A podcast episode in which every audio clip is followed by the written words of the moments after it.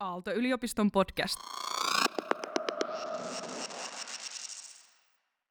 Okei, bö, bö, hyvät ystävät, tervetuloa Filosofia systeemiajattelu sarjan äh, 2023 äh, päätös luennolle, jossa otsikona on Kyse on sinusta. Ja jossa mä toivon, että mä voisin myöskin tehdä oikeutta jollakin sellaisille asioille, mitä ehkä sitten sisäisesti heräs niin tämän kurssin kuluessa, kun tämä kuitenkin on yliopistollinen kurssi myös. Vaikka samanaikaisesti mä toivon, että tämä yksittäinen kerta, yksittäinen luento, myöskin tilanne, niin olisi palkitseva semmoisessa hengessä, minkä mä ajattelen hellän dynamiikan sanastossa, siis siinä mielessä dynaamisuuden sanastossa, että kysymys on siitä, että syntyy vaikuttavuutta. Mutta sitten samanaikaisesti semmoisella hienovaraisuudella, semmoisella kunnioittavuudella myöskin meissä olevia ähm, vähän hiljaisempia, vähän ähm, varautuneempia ääniä kohtaan, jotka kuitenkin osana sitä kokonaisorkesteria voi kenties jossakin myöhemmässä tilanteessa osoittautua erityisen elintärkeäksi. Yksihän tämän filosofian systeemiä tullut sarjan, vielä silloin kun mä tämän professorina ollessani vielä siinä vaiheessa toteutin tässä salissa kokonaisuutena, niin piirre, niin jo vuosia oli se, että, että tänne tuli hyvin monenlaisia ihmisiä. Tietysti voisi sanoa, että Aalto-yliopiston ideakin olisi se, että että et, et opiskelijat liikkuvat myöskin sivusuunnassa, niin ainakin älyllisesti. Ja tästä syystä sellainen tilanne, mihin sitten tulisi monenlaisia eri suuntautumisvaihtoehtojen opiskelijoita, eikä ainoastaan opiskelijoita, ehkä myöskin jatkotutkinnon tekijöitä, eikä ainoastaan heitä, vaan myöskin ehkä henkilökuntaa, eikä ainoastaan Aalto-yliopisto, vaan myöskin niin ulkopuolelta voisi toteutua, niin de facto siis näin tapahtuu. Minkä takia myöskin sitten monta kertaa, niin siinä sen luennon kuluessa saattoi käydä näin, ja se saattoi lähteä liikkeelle sitten tauolla sitten vielä lisää, ja ehkä sen luennon jälkeenkin jossakin tapauksessa, että se joku kohtaaminen, mikä siinä syntyy ennen sitä luentoa vaikka, osoittautuikin oikeastaan aivan kiinnostavaksi, ehkä etenkin eteenpäin vieväksi, että jotakin lähti kehkeytymään. Niin semmoisessa hengessä, mikä tietysti on mahdollista meille, että jotain esittäytyy ja sitten joku, mikä esittäytyy, niin lähteekin elämään. Vaikka se siinä esittäytymisen tilanteessa oli epäselvää, että mihin tämä oikeastaan liittyy. Niin tässä hengessä, hyvät ystävät, mitä mä tässä rohkenisin ehdottaa, että käytetään tässä minuutin verran synnyttääksemme tässä salissa sensaatiomainen hellän dynaaminen kohtaamisen hetki, jonka rakenne on se, että kukin nousisi ylös ja tempaisi sinne joka suuntaan hellän dynaamisia poskisuukkoja ja muita Gimme Five-tervehdyksiä ja kättelyitä, mitä nyt onkaan. Mä, mä eilen niin, Uudenmaan kadulla, mä tulin kohti kotia, niin, niin, tota, ää, niin mä, mä onnistuin sivuuttamaan niin Hankestamin antikvariaatin menemättä sisään. Ja, ja, ja, mutta siinä oli sellainen kyllä selittävä tekijä, että et, et, kun mä katselin niitä ikkunoita siinä – niin sitten siinä tulikin semmoinen lady, joka äh, sellainen aika jännä baskeri päässä ja siis sellainen lady, joka sitten hyvin kohteliasti niin alkoi puhua filosofian systeemiajattelun luentotallenteista. Ja, ja sitten hän siinä ihmetteli sitä, että, että kun monta kertaa kun hän ajattelee sen tallenteen jälkeen, että mitä siinä oikeastaan käsiteltiin, niin moni niistä asioista, mitä siinä oikeastaan käsiteltiin, oli tavallaan sitten sanon vähän naurattavasti melkein triviaalia. Että siis joku tapahtuma vaikka Punavuoren ahvenen sivupöydässä, niin että se on melkein triviaali se joku tapahtuma, mutta siitä huolimatta niin hän huomaa, että, että, että hänen mielessään tapahtuu jotenkin jotain sellaista, mitä hän sitten siinä kutsuu, niin kehkeytymisen kehkeytymiseksi. Ja no mä olin aika, että oho, että Tämä on aika hieno kuvaus mun mielestä. Et, et, et siis toki on hienoa, jos jotain kehkeytyy. Mutta se voi sanoa, että joo joo, mutta jos jotain kehkeytyy, niin silloinhan se on jo tietyssä mielessä jotain. Se on jo jollakin tavalla ikään kuin kerätty jonkinlaiseen ymmärryksen niin, niin sateenvarjon alle, se joki, mikä kehkeytyy. Että ylipäätään voit ajatella, että jotain nyt kehkeytyy. Mutta jos onkin niin, että se, mikä kehkeytyy, on vasta kehkeytymässä, niin ollaan ikään kuin vapaammalla, tavallaan epämääräisemmällä alueella. Mutta onko se epämääräinen? Tietysti voi sanoa, että jos mennään eteenpäin, niin jotkut jutut on jo nyt aika selviä, jonka takia se, että jos on niin, että sä oot keskellä jotakin epämääräistä, niin se on tavallaan huono uutinen sun kannalta, koska sä haluat mennä jonnekin, mikä on tiedossa. Ja tämä joku, mikä on epämääräistä, ei ainakaan lupaa sitä, että sinne päädyttäisiin. Tämä on mahdollinen ajattelu. Mutta vaihtoehtoinen ajattelu on ajatella, että, että oikeastaan monta kertaa, kun tässä katselen taaksepäin, niin joku juttu, mistä mä en yhtään tiennyt, mikä se juttu oikein on, niin kuitenkin sitten osoittautuikin myöhemmin, että se saattokäynti jotain sellaista, joka sitten pikkuhiljaa johtikin johonkin, joka oikeastaan oli ihan huikeet meikäläisen kannalta, mutta siinä ei olisi päädytty.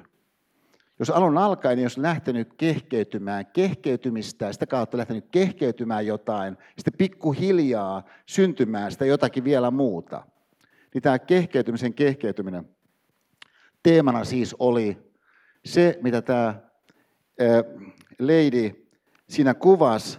Ja sitten hän sanoi vielä, että, että, että kun hän kuuntelee niitä luentoja ja katselee, niin siinä on niin oikeastaan aika nautinnollinen, nautinnollinen, nautinnollinen livuskella. Mä sanoin livuskella. Se on tosiaankin livuskella. Joo, livuskella. Et, et, niin kuin tavallaan niin kuin liutella, mutta vielä epämääräisemmin.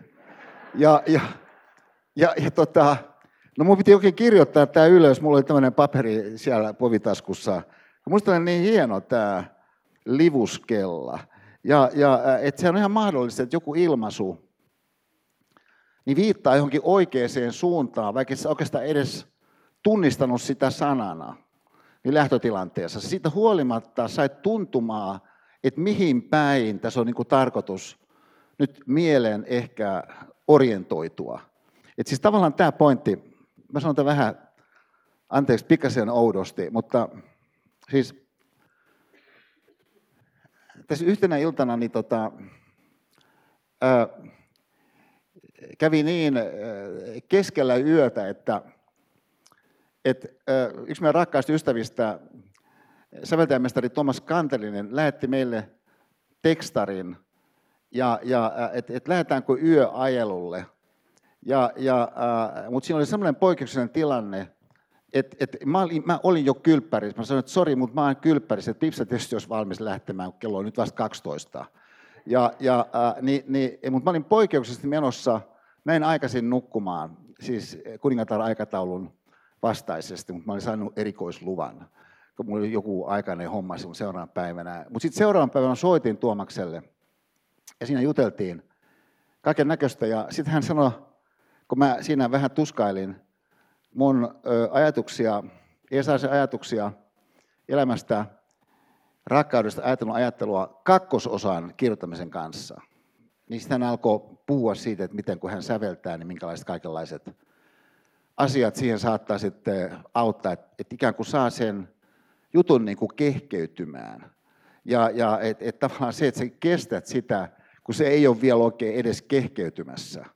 Tavallaan äh, indikoi eräällä tavalla sitä, että jotain lähtisi kehkeytymään sitä kehkeytymistä, missä sitten kenties lähtisi syntymään sitä vaikka mun tapauksessa tekstiä, Tuomaksen tapauksessa jotakin elokuvaa, musiikkia vaikka – niin, niin sitten hän sanoi, että et, et, et kun ajatellaan Mozartia esimerkiksi, niin, niin että et, et siis, et Mozart tykkäsi niin, niin tietynlaisesta, tämä mitä Tuomas siinä sanoi, siis ei tämä ole mitään musiikkitiedettä, vaan siinä kun me keskustellaan, sanon näin, että Mozart tykkäsi tällaisista sivusoinneista. Et, et minkä takia, niin, niin, niin oikeastaan kaikki Mozartin biisit kuulostaa niin kuin melkein samalta. Et se on niin kuin Mozartia. Tavallaan ymmärrettävää, että Mozart, niin kuin säveltää Mozartia niin kuin meidän kannalta. Mutta toisaalta sanoi, että, että okei, se voisi olla, että sä kiinnittäisikin huomiota näihin sivusointeihin, että tavallaan, että mikä on sellaiset, missä niin tykkää, vaikka mun tapauksessa, on se, että et, et kun luento on alkamassa, niin mä tykkään ensiskin niin siitä sivusoinnista, mikä siellä salissa on, ennen kuin siellä on paljon ihmisiä. Ja, ja, ja, ja tota, että mä tykkään siis siitä. Ja sitten mä tykkään siitä, että, että ihmisiä alkaa tulla aika aikaisin, ja, ja, ja, ja tota, sitten mä tykkään olla siinä ovella. Että nämä on sellaisia sivusointeja, mistä mä siis tykkään. Ja, ja että musta on ihanaa, kun joku tulee ja sanoo, että, että jos saanko esitellä, että tässä on äiti, niin sitten siinä on joku opiskelija, sitten hänen äitinsä esimerkiksi. Ja, ja mä, mä tykkään tuosta. Se on niin sivusointi siihen luentoon, mutta mä tykkään siitä. Ja et tietenkin voisi sanoa, että, että jokuhan voisi ajatella, että, että, että sen kehkeytymisen kehkeytymisen kannalta olisi hyvä juttu, jos henkilö olisi ikään kuin dynaamisesti tietoinen siitä, että minkälaiset kaikenlaiset jutut on sellaisia, jotka tässä suhteessa on tarkoituksenmukaisia suhteessa siihen dynaamiseen pyrkimykseen, joka voi olla vaikka jonkun luennon pitäminen mun tapauksessa, tai jonkun kirjan kirjoittaminen, tai jonkun biisin säveltäminen Tuomaksen tapauksessa. Tavallaan se joku luovuuden tapahtuma, niin se voisi olla sellainen, että, että henkilö haluaisi olla herkkänä sellaisille kaikenlaisille, ehkä pikkasen myöskin omille piirteilleen, jotka vähän niin kuin ohjaa poispäin loppujen lopuksi, asiaa laajemmin katsot. Ja, ja et kun jotkut jutut vie ikään kuin oikeaan suuntaan enemmän kuin toiset jutut, niin tämän takia voisi sanoa, että no, totahan voisi vähän niin kuin suosta ajatella, että mitkä on sellaisia juttuja, jotka kuitenkin käytännössä vie ikään kuin enemmän oikeaan suuntaan, kun toiset jutut vie siihen johonkin suuntaan. Että et, et, et tavallaan tämä on ilmeinen teema, jos me ajatellaan vaikka liikkumista. Että tietynlaiset liikkumisen muodot, jotka siis jokaiselle meillä on sinänsä mahdollisia erilaiset liikkumisen muodot, niin ne on kuitenkin, kun sitä laajempaa kuvaa katsoo, niin sun kannalta parempi joku tietyt liikkumisen muodot kuin toiset liikkumisen muodot. Mutta se, että et, et lähdetkö sinne iltakävelylle vaikka, niin, niin se voi niin kuin loppujen lopuksi olla sitten oikeastaan aika yllättävästikin sun semmoisten taipumusten sanelemaa, jotka sä itse koet ja käsität, että on oikeastaan aika vakioisia. Et tässä just jokunen ilta sitten, niin, niin me oltiin niin tämmöisellä, mitä Pipsa kutsuu, noita naisen keskiyön cappuccinoksi. Ja, ja, ja tuota, ää, siinä mä sitten nuokuin mukana, ja ää, siinä yhdessä lähellä meitä olevassa hotellin aulassa. Ja sitten sit siinä tulikin niin, niin, yksi tällainen henkilö, joka oli ollut niin mun Pafos-seminaarissa vuosia sitten, kertomaan innostuksella tietyistä jutuista omassa elämässään, mutta aivan erikoisesti siitä, että et, et, et kun hän on innostunut kuubalaisesta salsasta, ja, ja siis tämä aivan uskomaton briljantti henkilö, niin on innostunut kuubalaisesta salsasta, joka on tietysti ihan mahdollista. Et, et, et jos ollaan rehellisiä, mä oikeastaan en tiennyt, että salsan sisällä on joku erityiskategoria kuubalainen salsa.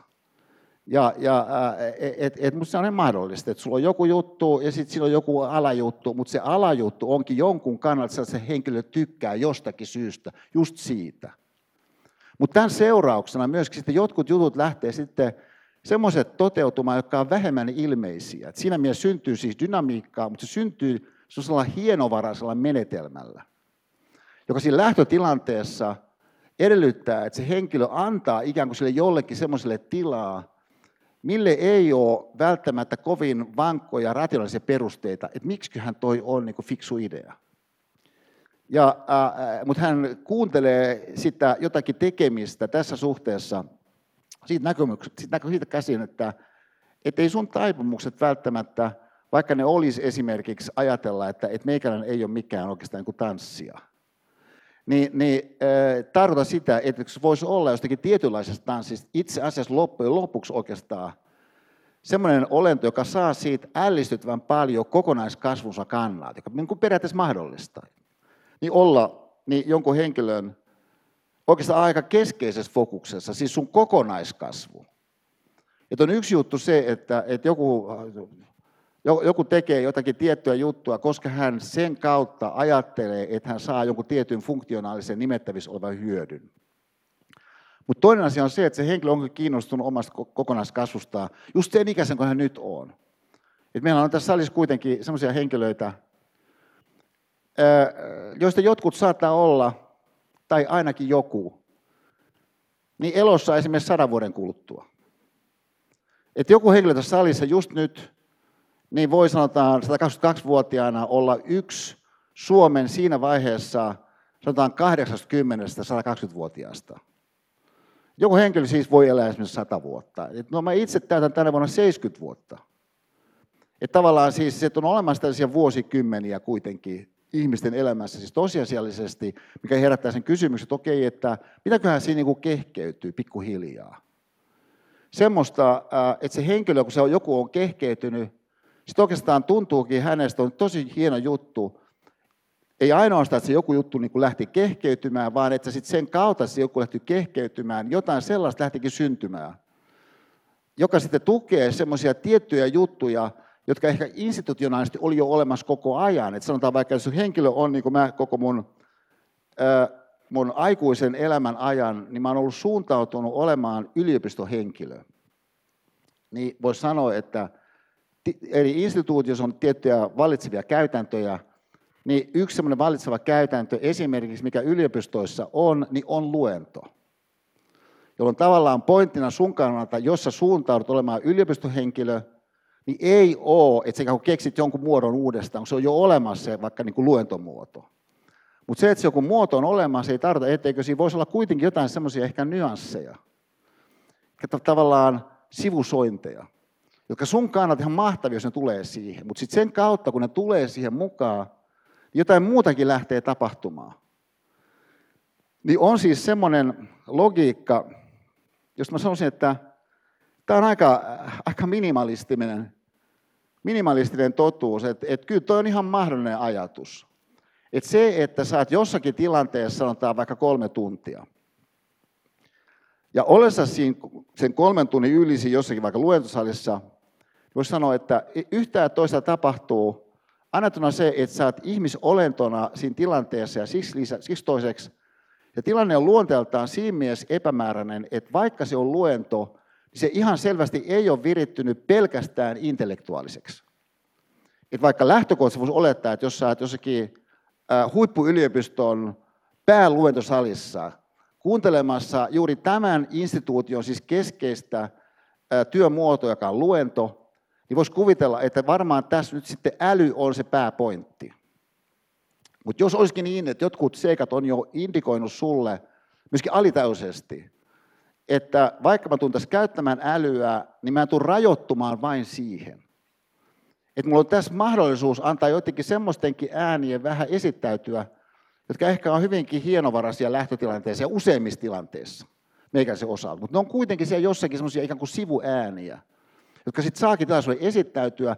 Mutta nyt kun se saa tilaisuuden esittäytyä, niin voi myöskin olla, että se tilanne on siinä suhteessa rauhoitettu, että kaiken näköiset kommentaarit ei pääse siihen tuhoamaan sitä jotakin sivuääntä heti kun se tuli. Voisi tavallaan kuunnella pikkasen sitä jotakin ehdotusta, että olisiko noin. Ja, ja et, et, et, et, Tuomas sanoi, että, että usein kun hän alkaa tehdä jotain, niin hän vaan sitten alkaa kirjaimellisesti tehdä jotain, siis soittaa pianolla jotain. Ja, ja, ja sitten joskus se voi yhtäkkiä, se lähteekin menemään tavallaan siis ilmiö. Tuotuna siihen ajattelun tilanteeseen, niin se on ihan mahdollinen ajatus. Ja minkä takia tämä mahdollinen ajatus on tämän meidän tilanteen kannalta niin, niin minusta merkityksellinen liittyy seuraavaan. Ja nyt mä sanon tässä jotain sellaista, joka on, voisiko olla lähestymistavallisesti, niin aivan keskeisen tärkeää. Tämä on minusta syy siihen, ainakin osittain, että minkä takia monet on kokeneet, niin nämä filosofian systeemien luennot tässä salissa, mutta myöskin tallenteina, niin merkityksellisenä omalla kohdallaan. Mun mielestä se liittyy seuraavaan, että jos sulla on joku sellainen kielen käyttämisen muoto, mihin liittyy vaikkapa se, että jossakin heijasteella lukee joku vaikka lause, sitten alviivaten, että tämä lause on nyt tärkeä, niin jos ajatellaan, että ollaan älyn harjoittamiseen, harjoittamiseen korkeammassa instituutiossa, yliopistossa, niin voisi ajatella, että se lause siellä jossakin Aaltosalin taululla, niin varmaankin on väittämä jostakin, että jos, jos se on väittämän muotoinen se lause, tai mahdollinen tapa ajatella lauseet, että luennoitsija sanoo jonkun lauseen, että nyt hän väittää jotain, nimittäin sitä, mitä se lause nyt sitten kuvaa, että näin se on. Ja näin tietysti monesti nimenomaan onkin, että, että sen luennon pointti on, että joku, joka on perehtynyt siihen johonkin asiaan, käy läpi, että mitä hän siitä jostakin tietää sillä ajatuksella, että muut siitä tulisi osalliseksi siitä, mitä hän jo valmiiksi tiesi, se joku, joka sen jonkun asian tiesi. Ja tämä on valtavan tärkeä tapa, millä voimme rikastua niin luentomuodon kautta tai toinen toisestamme, että joku sanoo jotain, niin se pitää paikkansa ja, ja sitten näin ollen, kun se pitää paikkansa, on erilaisia perusteita, miksi pitää paikkansa, eli lisäväittämiä sen jonkun tueksi. Nyt sä sitten rikastut tämän kaiken seurauksena. Mutta vaihtoehto tälle, mitenkään tuota väheksymättä, on se, että sulla onkin jotain sellaista, kuten, kuten meillä nyt sitten käytännössä oli ensimmäisellä luennolla, ja useinhan mä oon toistanut tätä ikään kuin kaksoisperiaatetta, että äh, et, meissä on enemmän hyvää kuin mitä näkyy päälle. Tällainen, voisi sanoa, tavallaan väite ihmisestä. Mutta jos et sä otakaan sitä väitteeksi ihmisestä, vaan ajattelet, että tämä on jonkun indikaatio tiettyyn suuntaan. Et entäs jos tämä onkin samantyyppinen merkintä kuin mitä vaikka Leif Segerstamin Sinfonias numero 86, jonka partituurin ensimmäisen sivun, niin, niin te näette tuossa tämän heijasteen, mikä tuossa taululla on takana, kun se on ollut tämä mun heijaste raami, tämä Maestro Segestamin sävellys, niin, niin, niin siinä vasemmassa yläkulmassa on tällainen esitysmerkintä, joka esitysmerkintä siis sanoo niin, että, että on tarkoitus esittää energisesti ja äh, henkevästi, joka on ihan mahdollinen indikaatio jollekin orkesterille. Kun soitat nämä nuotit, niin soitan ne tästä näkökulmasta, että se tavallaan suuntaa tiettyä tekemistä. Ja äh, jälleen voi sanoa, että tuo on ihan mahdollinen ajatus, että joku suuntaa omaa tekemistään ö, esimerkiksi jollakin sellaisella toteamuksella, joka oikeastaan ei ole väittämä, vaan se on tällainen kielen käyttöä, jossa pointtina on tietyn tekemisen saaminen liikkumaan jollakin todennäköisyydellä tietynlaiseen semmoiseen suuntaan, että miten se lähtee kehkeytymään – niin on tietynlaista, mitä sitten kehkeytyt, osoittautui, että siinä oli tiettyä energiaa siinä jutussa, että se oli jollakin tavalla niin kuin henkisesti niin, niin, vahva se, se, se joku juttu. Ja vastaavasti siitä, jos ajatellaan parempi ajatellisuutta ja parempaa elämää, niin voimme ajatella tämän väittämänä, tämä mitä Esa ajattelee vaikkapa, mutta tämä ei ota huomioon näitä näitä asioita, ja, ja että et, et, et, et voidaan lähteä debatoimaan tuommoiset väittämästä, jos me ajatellaan se väittämässä, mutta jos ajattelemme sen, että se on tällainen indikaatio tuohon suuntaan, että se olisi tarkoitus nyt, että meidän ajattelu liikkuisi. Että jos sun mieli lähtee liikkumaan semmoiseen suuntaan, joka pitää arvoa sitä ajatusta, että parempi ajattelu voi ainakin joskus synnyttää parempaa elämää. Niin voisi sanoa, no toi on varmaan mitä aika moni ehkä filosofian systeemiajattelun yhteydessä, niin oikeastaan jälkikäteen ajatellen – niin on kokenut. Jos mä ajattelen niitä erilaisia palautteita, mitä mä oon saanut filosofian systeemiajattelusta, näitä on kuitenkin katsottu näitä videoita, niin siis kaksi miljoonaa kertaa YouTubessa pelkästään. Niin tästä seuraa, että, että tämä tapahtuma siinä sen äh, hakestamin antifääritin ulkopuolella, niin, niin äh, oikeastaan mun kannalta on niin melko tavanomainen tapahtuma muotonsa osalta. Että aika usein ihmiset alkaa puhua mulle filosofian systeemiajattelun luennoista, mitä he ovat nähneet verkossa. Se on myöskin siinä suhteessa paljon ymmärrettävämpää, että semmoinen voi tapahtua, kuin että onko henkilö ollut jossakin salissa. Koska monella syitä, miksi henkilö ei ole ollut siellä salissa. No, äh, joka tapauksessa niin siis tämä äh, kokemus, mikä sitten näistä erilaisista palautteista, mitä olen saanut vuosien mittaan ihmisiltä, on filosofian systeemiajattelu luennon tallenteessa, siis on sellaisia, että jos mä kysyn, että että, että mitäköhän tuossa on tapahtunut tuon henkilön sisäisessä maailmassa tietynlaisen suuntautumisen osalta. Niin mä luulisin, että jotakin tällaista, mitä nämä lauseet pyrkii indikoimaan, että se on tuossa suunnassa. joka sitten puolestaan taas, jos ajattelette seuraavaa, tämä seuraava kuva, ihan kuvana, niin, niin tämä on mulle semmoinen jollakin tavalla, sanoisinko ihmisyysikoninen, että se on jotain, jotain elämää suurempaa tässä kuvassa.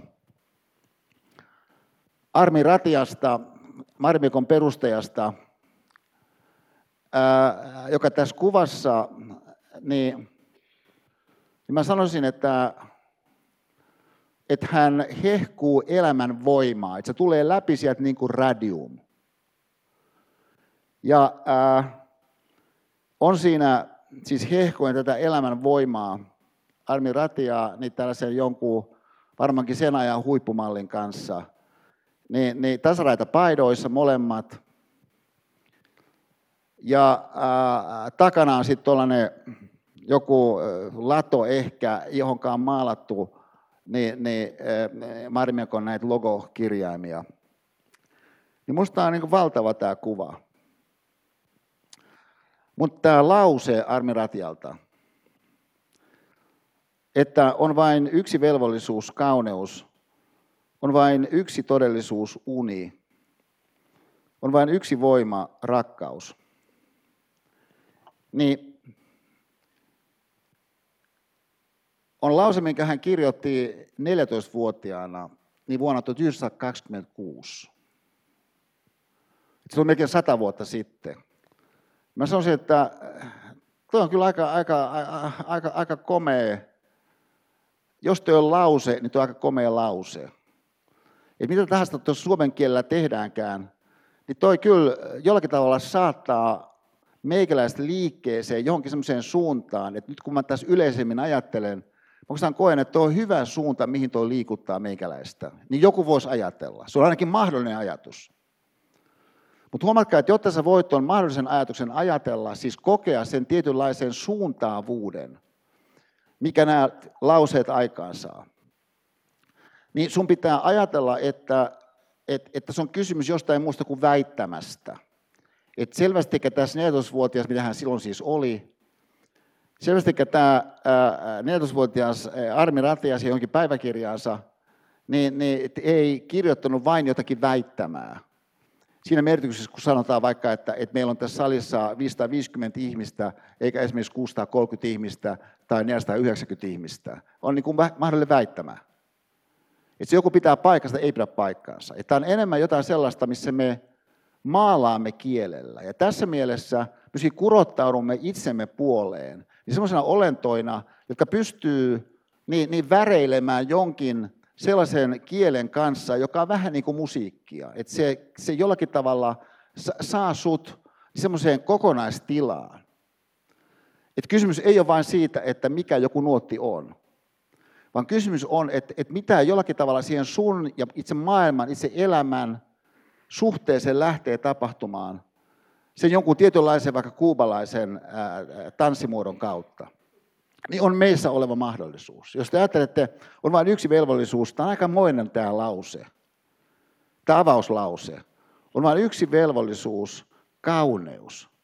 Että onpa, onpa niin kuin aikamoinen väite, että kuinka, kuinka joku voi edes ajatella noin, koska onhan meillä paljon muitakin velvollisuuksia. Että eikö meillä ole velvollisuuksia vaikka lain suuntaan? Voisi sanoa, totta kai meillä on velvollisuuksia esimerkiksi lain suuntaan, mutta ei tässä oteta siihen oikeastaan loppujen lopuksi kantaa, kun ei tässä oteta varsinaisesti kantaa. Vaan tässä varsinaisesti suunnataan ajatusta. Ja et, et, et, et, et se, että joku sävellys on merkitty, että tarkoitus olisi sitä esitettäisiin energisesti ja henkisesti, ei tarkoita, etteikö se voisi jollakin muullakin tavalla esittää, eikä myöskään tarkoita, etteikö olisi kaikenlaisia muitakin tapoja esittää. Tässä ei ota yleiskantaa esittämiseen yleisesti. Tässä vaan suunnataan tietynlaista tekemistä, koska uskotaan, että tämä tietynlainen hahmottamisen tapa siihen tekemiseen vie meitä oikeaan suuntaan. Jos meitä tässä hengessä, niin sitten Marimekon pääkonttori Hetoniemessä. Niin kysymys on siis pörssiyhtiön pääkonttori.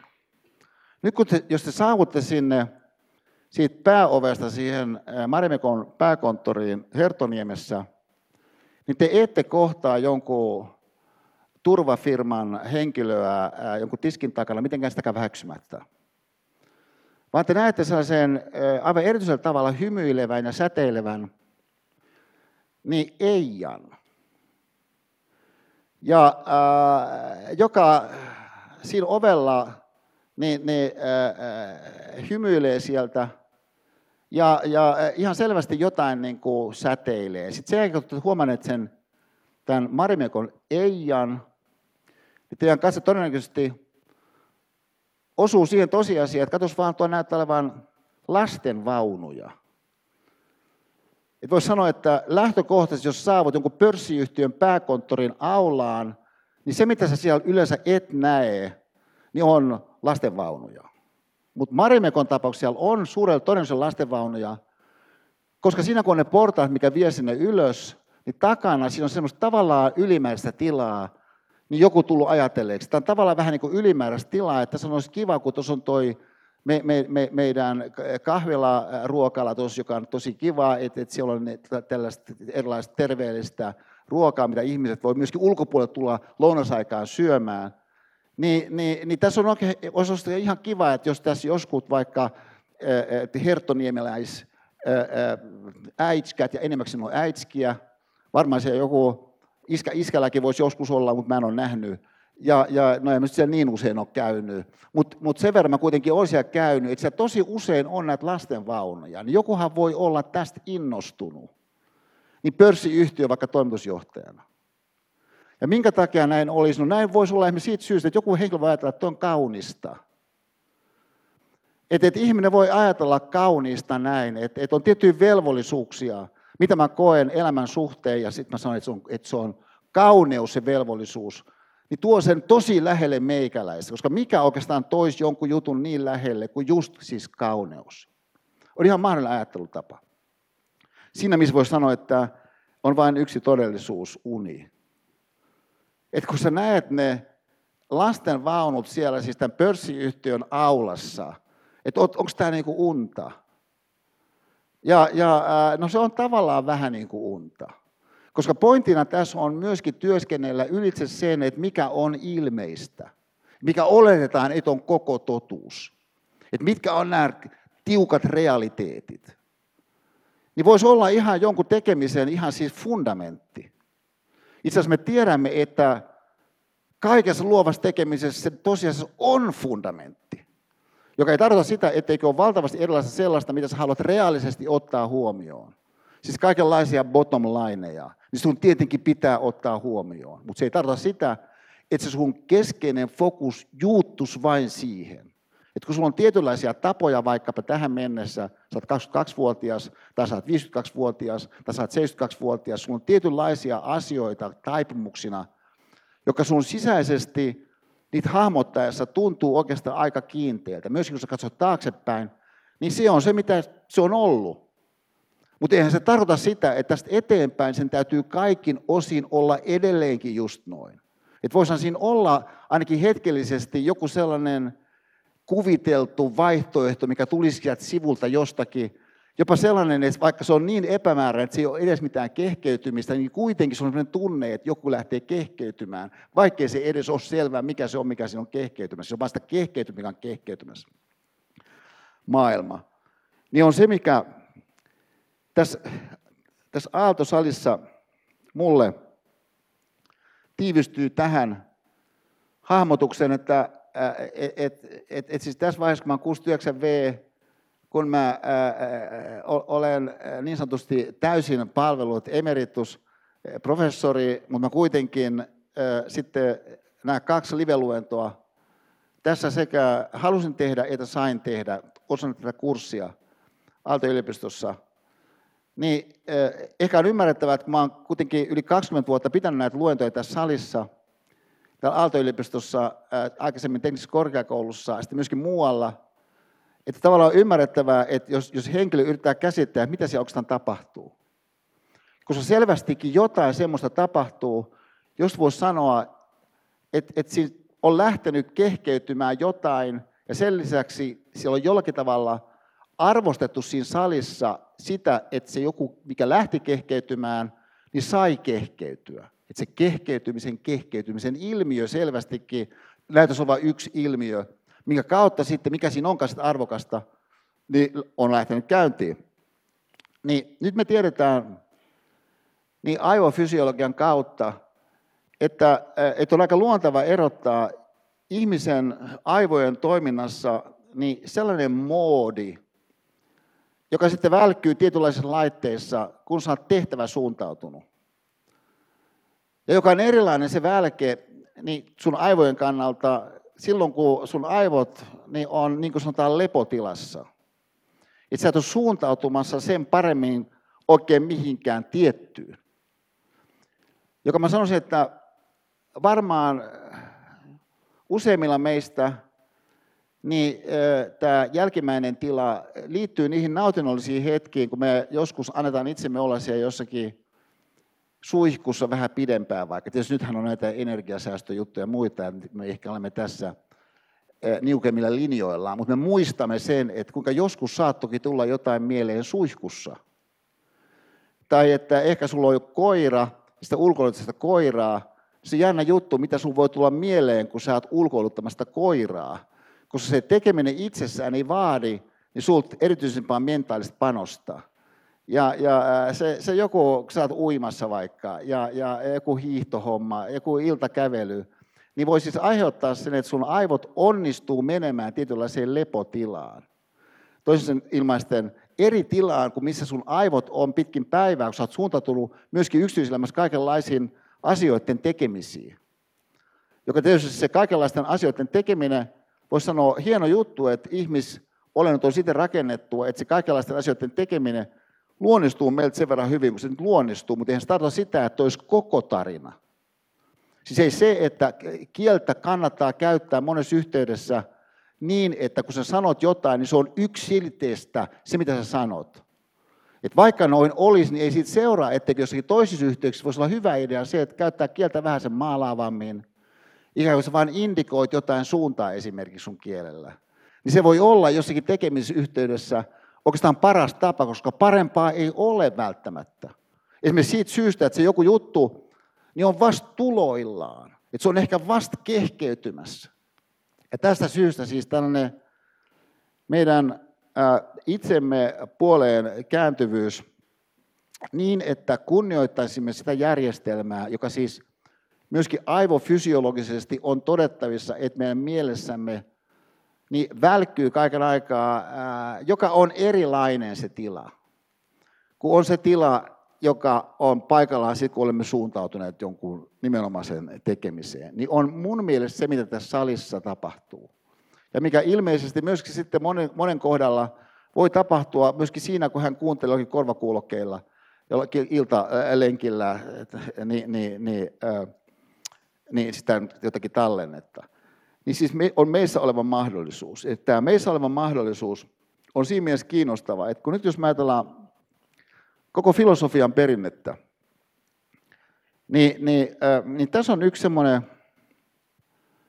aika, aika, aika hätkähdyttäväkin äh,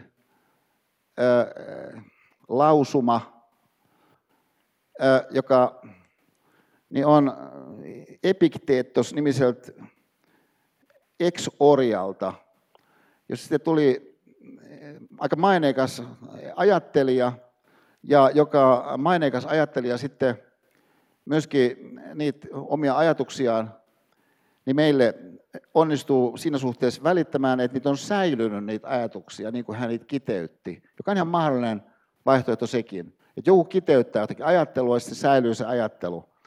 Niin tämä kiteytys suomeksi käännettynä nyt tässä kohdassa kuuluu näin, että eivät asiat sinänsä saa ihmisiä menettämään mielenrauhansa, vaan heidän käsityksensä asioista.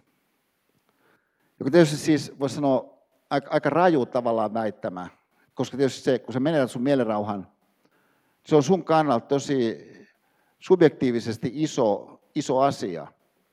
Niin iso asia, että se, että olisi kysymys vain jostakin käsityksestä, tuntuu jollain tavalla sen mielenrauhan menettämisen dramatiikkaan ja ehkä traagisuuteenkin nähden ja kuin vähättelevältä.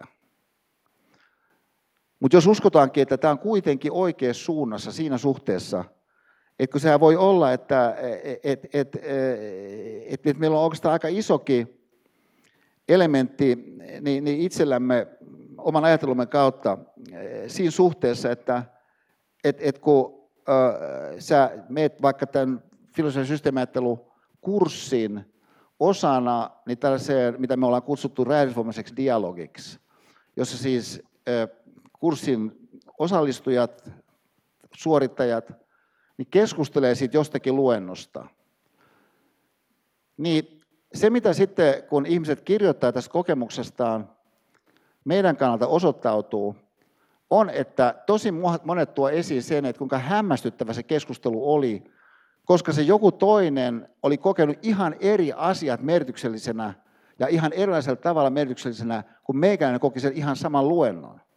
Että tavallaan hämmästyttävää, että, että joku voi kokea sen noin eri tavalla, tai ylipäätänsä tuollaisella tavalla, niin on semmoinen kokemus, mikä siellä aika monelle nousee. Et, et, tavallaan, että jos sä surffaat siinä kokemuksessa, mikä se joku luento on, niin voisi sanoa, että hieno juttu, että, että surffari surffaa sillä jollakin aallolla, mutta joku toinenhan voi surffata jollakin toisenlaisella aallolla.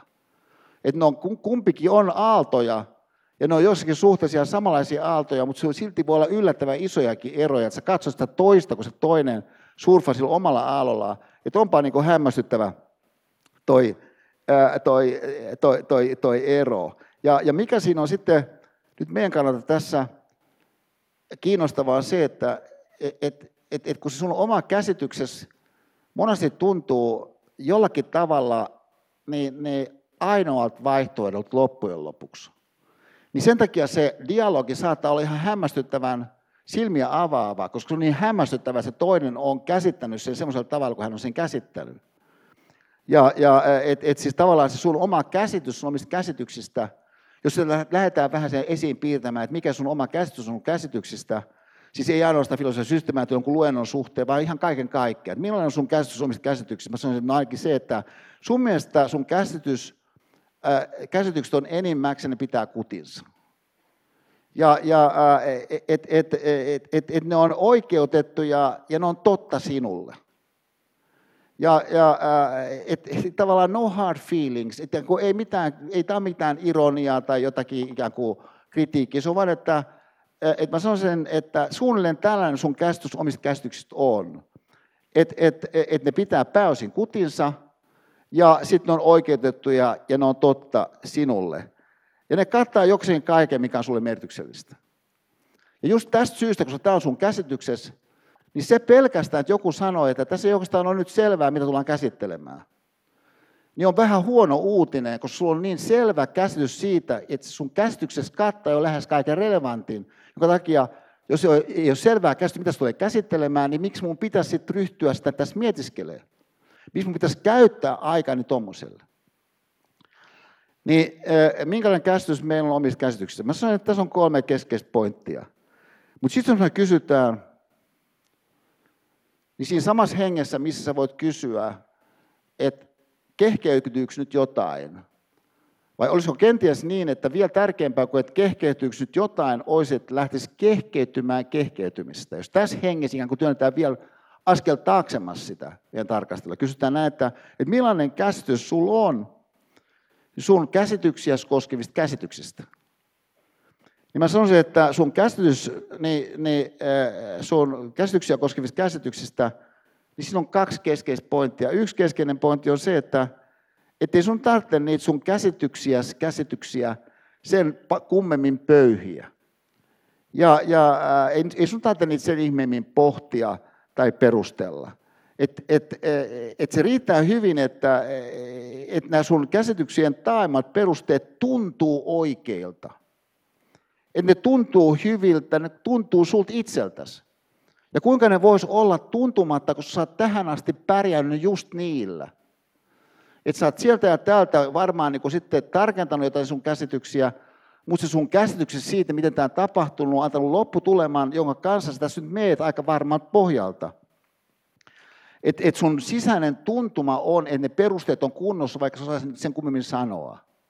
Sä kenties ajattelet jopa näin, että, että tämähän on mun oikeus ihmisenä, että mä oon itsenäinen ihminen, mä oon vapaa ihminen, mä oon Suomen kansalainen. Mä saan ajatella ihan mitä mä haluan, ihan mistä tahansa asiasta. Että ainoa, mikä mua rajoittaa tietenkin on mun omat kriteerit, mutta ne omat kriteerit, nehän on kunnossa. Niitä on mun käsitykseni. Että mä saan äänestää ihan ketä mä haluan. Mä saan ihan yhtä hyvin olla äänestä, mun äänestää. Ja sulla saa, saa olla kuinka, ku, ku, kuinka räikeät perusteet sille tahansa, koska se on se sun käsitys, että sun käsitykset on kunnossa. Joka siinä ikään kuin antaa sen oikeutuksen. No tämähän on tietysti yhdellä tavalla sanottuna jotain semmoista samaa, mitä me kosketettiin pikkasen toiset suunnasta ensimmäisellä live-luennolla, siinä avautuvuusluennolla. Niin ne systeemi 1, systeemi 2 erottelun kautta, jossa siis Tämä erottelu viittasi siihen, että, että osa meidän ajatuksista syntyy jokseenkin automaattisesti ilman, että ponnistelemme niiden hyväksi, että ne syntyisi. Mutta sitten on toisenlainenkin systeemi meidän sisällä, jota esimerkiksi juuri nyt melko varmasti tässä aika moni hyödyntää, joka on se, että et, et, et sä ikään kuin pakotat itseäsi ajattelemaan pidemmälle sitä jotakin asiaa. Että sä vaikka äh, rohkaiset itseäsi ajattelemaan jollain sellaisella sanastolla, jota sä et välttämättä olisi sitä sanastoa valinnut, jos on mukana esimerkiksi vaikka eh, kehkeytyvyys sanana. Ja, ja tämän seurauksena niin siinä jossakin hetkessä niin tietty melodia lähtee sieltä pikkasen esittäytymään reunustoilta, ja, ja, sen tilanteen kautta, huomakaa miten sanon tämän, oikeastaan aika automaattisesti, kun se tilanne sallii sen, että sulle voisin tilanteessa tulla yhtä ja toista mieleen. Et vaikka joku esimerkki itsessään oikeastaan jälkeen ajatellen oli jokseenkin triviaali, niin siitä huolimatta sun sisällä tuntui, että tapahtui yllättävän paljon. Ja minkä takia se saattoi tapahtua? No se saattoi tapahtua keskeisesti siitä syystä, että äh, et, et, et, et se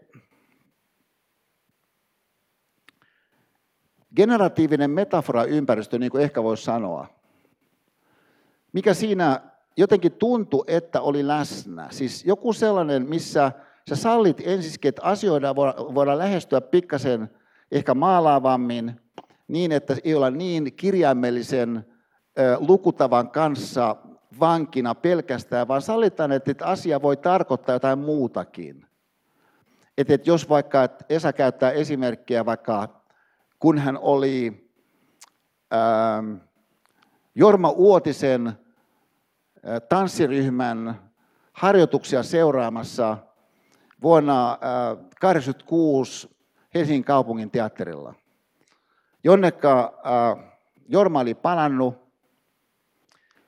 niin, niin äh, oltua sitä ennen Karolin Carsonin tanssiryhmässä Pariisin operan, niin, niin äh, kokeili sen tanssin äh, ryhmän mukana ympäri maailman, niin Jorma oli nyt palannut. Ja hän oli Helsingin kaupunginteatterissa, jos hän oli tanssiryhmä, niin Eesan oli tutustunut J. Uotiseen ja sitten teki hänestä juttua Suomen Kuvalehteen. Ja näin oli sitten siinä harjoituksessa, ja siinä harjoituksessa sitten jossakin kohdassa Jorma Uotinen esimerkiksi sanoi, koskee jotakin liikkeen rataa, että tuossa sun nilkan ojennuksessa ei ole nyt ihan tarpeeksi energiaa joka tietysti voisi sanoa, että on aika jännä, että joku ajattelee jotakin nilkan ojennusta energiatermein. Että et ei Saarinen varmaan siihen mennessä, ei ollut koskaan ajatellut elämänsä aikana ää, nilkan ojennuksia energiatermein. Nyt kuitenkin Jorma Uotinen käytti tämmöistä ilmaisua semmoisessa tilanteessa, missä selvästikin tämän lauseen tarkoitus on saattaa tätä tanssia liikkumaan oikeaan suuntaan. Ja tämän seurauksena ei Saarinen ottaa sen lauseen jollakin tavalla ikään kuin omakseen. Hän suostuu ikään kuin miettimään sitä ja ajattelemaan, että voisiko tuo jotenkin saattaa meikäläistäkin johonkin oikeaan suuntaan, johonkin semmoiseen, joka olisi enemmän sitä, mitä mä tässä kaiken kaikkiaan tavoittelen.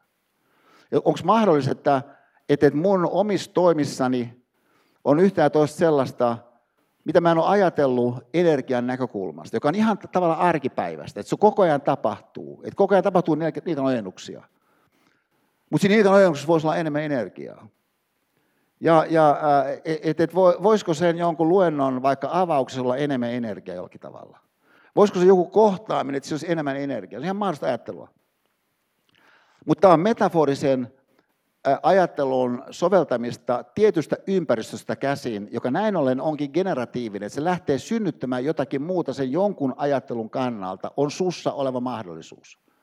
Mutta yhtä lailla, kun se mahdollisuus on sinussa, sinussa myöskin on se mahdollisuus, että sä pistätkin liinat kiinni. Että sä estät itseäsi ajattelemasta tuota ajatusta. Että just siitä syystä mä koen, että, että tässä mun ö, omassa työssä niin, niin on tällainen ta, ta, ta, tavallaan, ää, tota, no mä ajattelin sen, tämä nyt on vähän tällainen tavallaan kympinuutisten kevennys, mutta mä ajattelen tämän tämmöisenä Matti Nykäs-periaatteena. Siis, siis tämän pointin, kun mä en ehkä jossakin niissä luennoissa sen aikaisemminkin tuonut esiin, kun tämä on niin mainio pointti tämä, että kun elokuvaiheuja Pekka Lehto oli tekemässä Matista dokumenttia, niin sitten kerran kun me tavattiin, niin Pekka oli tosi innostunut, koska Matti oli kiteyttänyt tärkeän elämäperiaatteen toteamalla näin, että sun pitää antaa chanssille mahdollisuus.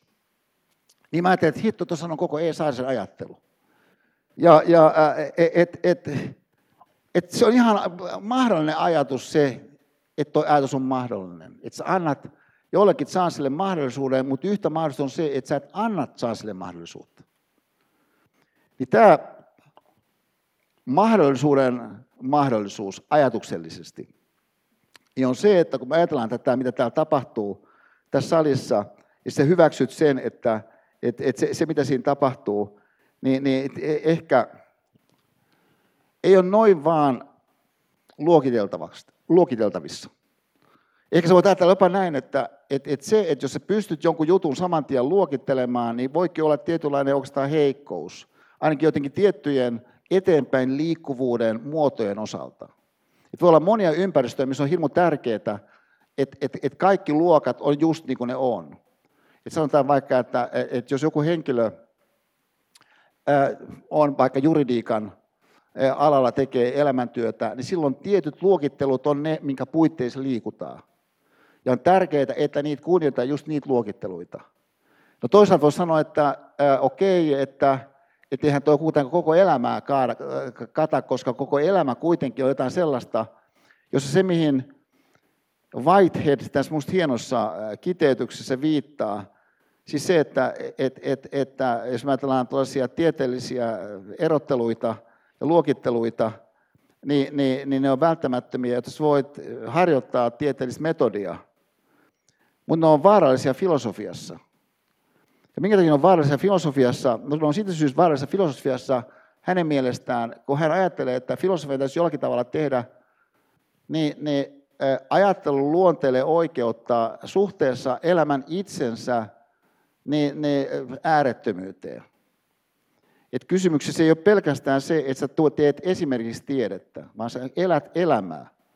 Mutta se elämän eläminen niin voi olla sellaista, että et, et, et, et tiukat äh, luokittelut niin voikin olla niin vaarallisia sen elämän elämisen kannalta, koska se voi olla, että et, et joku, niin kuin Heidegger sanoo, mode of natural existence, siis joku elämän luonnollinen muoto, niin onkin rajoiltaan epäselvä suhteessa jonkin toiseen muotoon. Tämä on ihan mahdollista.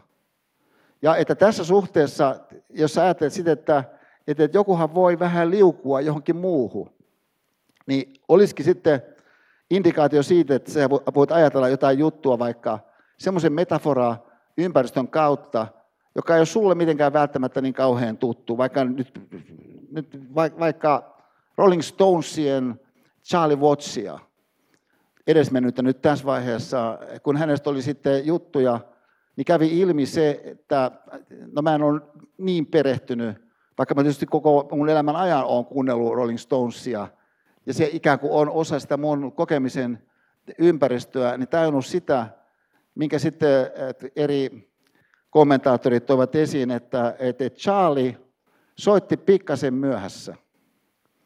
Voisi sanoa, että onpa jännä. Että mä en olisi, voinut kuvitella, että joku rumpali ylipäätänsä voi soittaa myöhässä, etteikö muut seuraa just sitä rumpalia. Mutta voi sanoa, että joo, mutta joku ö, olemisen luonnollinen muoto voi olla sellainen, että vaikka periaatteessa olisi niin, että lähtökohtaisesti rumpali antaa rytmiselle koko jutulle, niin itse asiassa voikin olla niin, että se pikkusen lähtee liukumaan siitä.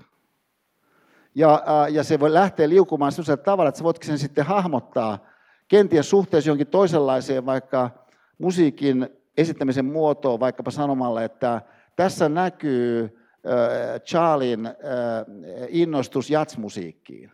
Että se oli sellainen, joka tykkäsi jatsista.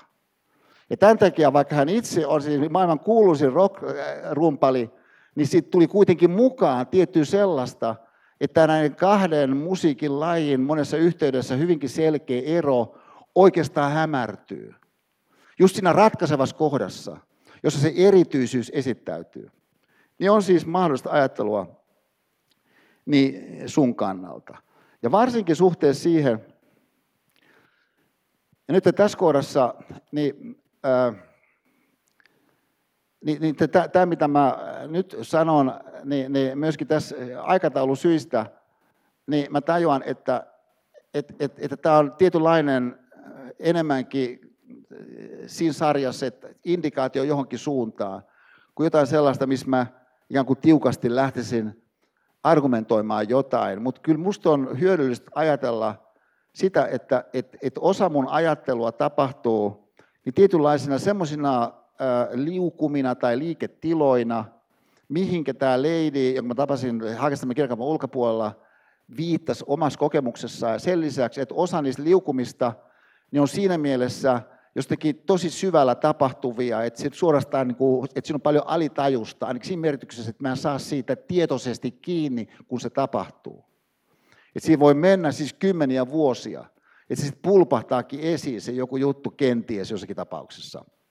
Ja, ja äh, tällaiset mun ajattelun alitajuiset liikekerrokset, jos kuvitellaan, että haluttaisiin saada niitä liikkeelle, niin silloin voisi sanoa, että silloin sä voit katsoa jotain, jotain tuttu, tuttua juttua, että sä voit katsoa, tähän meillä oli esillä, siis tämä elokuva Pulp Fiction, ää, niin, niin, ja, ja vieläpä tämä ihan sama episodi, ää, niin, niin siinä pikaruoka ää, ravintolassa, jossa sitten tämmöinen pariskunta yrittää ryöstää ne ihmiset, jotka on siinä pikaruokaravintolassa, mutta siinä pikaruokaravintolassa on myöskin Jules ja Vincent, jotka on nämä Marcellus-nimiselle eh, gangsteripäällikölle työskentelevät kaverukset, mutta toinen heistä onkin sen kokemuksen kautta, mitä he ovat juuri kokeneet yhdessä, kun he joutuikin väijytykseen, mutta selvisi siitä, niin päättänyt, että hän muuttaakin kurssia, joka on ihmiselle mahdollista. Tämä on ihmisellä olevan mahdollista, voit muuttaa sun kurssia koska ajattelee sen uusiksi jonkun asian. Niin tämän seurauksena hän siis, äh, Jules, äh, niin, niin, äh, jota Samuel L. Jackson näyttelee tässä elokuvassa tässä oikealla, äh, joka siis on suvereeni pistolin käyttäjä, ja, ja, ja joka normitilanteessa, jos joku alkaa heilua sen pistolin kanssa, olisi jo niin hoidellut tämän pois pelistä, mutta tästä tapauksessa hän ei ole hoitanut häntä pois pelistä, koska hän on siirtymävaiheessa. Ja äh, niin tämä siirtymävaiheen käsite, tämä siirtymävaiheen ajatus, niin se on ihan mahdollinen ajatus. Et huomatkaa, että et sulhan on joku käsitys sun nykyvaiheesta. Suurella todennäköisyydellä sun käsitys nykyvaiheesta ei ole, että se on siirtymävaihe. Nyt kuitenkin voi sanoa, että monasti niin se, mikä sitten osoittautuu siirtymävaiheeksi, on sitä jälkeen näkyy hyvin selvästi. Sä voit jopa tiettyjä ihan nimettävissä olevia erityisasioita sitten ottaa esiin sieltä siitä siirtymävaiheesta. Että siihen liittyy tämä ja tämä ja tämä. Ja, ja että et, et, et mä tiedän, filosofian systeemiajattelu, taltiointien seuraus, ihmiset on lähettänyt mulle viestejä, että se filosofian systeemiajattelu taltioinnit on monelle auttaneet tietynlaissa heidän siirtymävaiheissaan. Ja, ja se on hämmästyttävää, että näin on tapahtunut, koska tietenkään siis se kurssi ei ole kosketellut kenenkään mitään tiettyä siirtymävaihetta, mutta se voi siitä huolimatta jonkun mielessä jäsentyä niin, että hänen mielensä lähteekin semmoiseen liiketilaan, myöskin alitajuisesti. Että joku tietyt jutut sitä jotain hommaa koskien, niin lähteekö sitten asettumaan paikalleen. Ja tapahtuu niin, niin kuin, tämä on hyvin koskettava mulle esimerkki, mä luen tästä vain yhden äh, osittaisen lauseen. Mä sain tämmöisen kirjeen, siis fyysisen kirjeen, ja, ja, äh, ja, ja jossa tämä henkilö kuvaa äh, niin, niin elämäänsä ja, ja ajattelunsa äh, kehittymistä niin, niin, äh, parin kolmen viime vuoden aikana. Ja sitten hän sanoo näin, että pääsin Pääsin rikkomaan särkyneen ajatteluni kyynistyneen kaavan. No, tämä on aika, aika valtava kiteytys, että sulla on niin kyynistynyt kaava mahdollisesti sun mielessä, sulla on siis tietty käsitys elämästä kaiken kaikkiaan. Sulla on tietynlainen käsitys sunlaisesta elämässä suhteessa siihen aikaan, missä sunlainen elämä nyt sitten de facto elää, sulla on tietty käsitys. Mutta kun sä katsot sitä vähän laajemmin, sitä kaavaa, että toi on kyllä kyynistyvä, ja, ja kyyninen kaava, mutta kenties sä saisit sen jotenkin rikkiin. Jos on tullut, miten sä voisit saada sen rikkiin, no varmaan monet tekijät se voi vaikuttaa. Sulla on ihana rakastettu, sul, on, sun, sun vanhemmat tukee sua, sun vanhemmat, vanhemmat tukee sua, sun broidi tukee sua, kaikenlaiset ihmiset, ystävät tukee sua kenties. On kaikenlaista apua sun elämässä kenties, kun sun loppujen lopuksi täytyy itse tehdä se työ niin joku ympäristö voi tukea sitä työtä enemmän kuin joku toinen ympäristö. Voisi sanoa, että esimerkiksi TikTok-videoiden läpiplärääminen luultavasti ei kovin paljon auta. Ja, ja et, et, et vaikka sä katsot kuinka paljon jotakin, jotakin Netflix-sarjoja, niin melko varmaan sä et saavuta edes sitä oivallusta, mikä sä voisit saavuttaa, jos sä niin hetken aikaa katsosit siinä hengessä, missä nyt just olet, niin vaikka tätä yhtä pysäytyskuvaa elokuvasta Pulp Fiction. Ja miksi näin? Näin siitä syystä, että enemmän osan aikaa sun mieli ei salli niin systeemi yksi tasolla sitä, että sä voisit käyttää sitä kokonaisuutta, mikä sä olet, jotta sä synnyttäisit parempaa ajattelua tästä eteenpäin suuntautumisella. No, ajatelkaa se vielä toisella tavalla. Ja nyt mä teen tässä hyppäyksen, aivan eri kohta, mutta pyydän kuitenkin, että tässä mukaan. Kello on siis nyt 20 yli, mä tuun nyt ylittämään tuon puolen, niin ehkä viidellä minuutilla. Niin, niin, mutta mä haluan tämän esittää kokonaisuutena. Tässä on tota tilanne, niin, niin, äh, tammikuulta,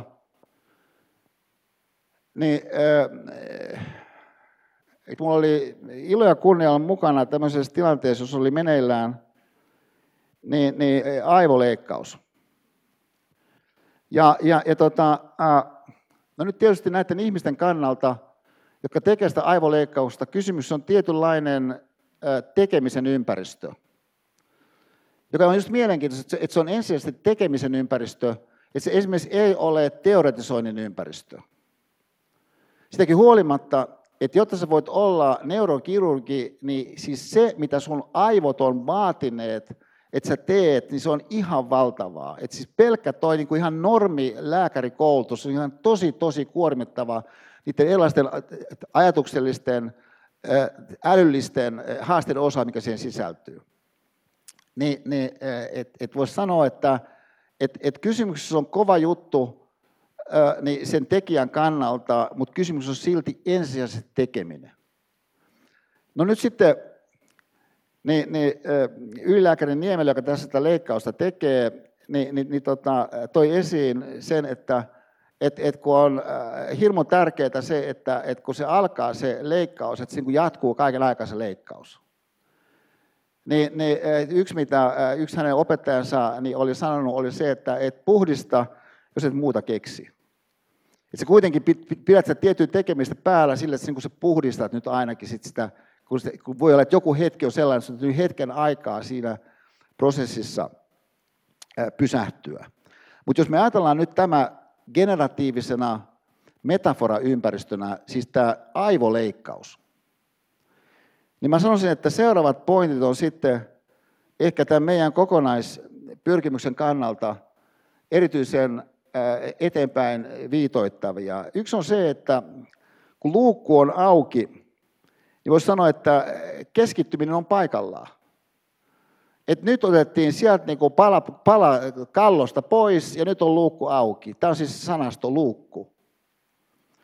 Ja, ja et, et, et, että tavallaan tässä kannattaa nyt keskittyä tähän juttuun, että se ei kannata esimerkiksi niin kuin alkaa katsella TikTok-videoita.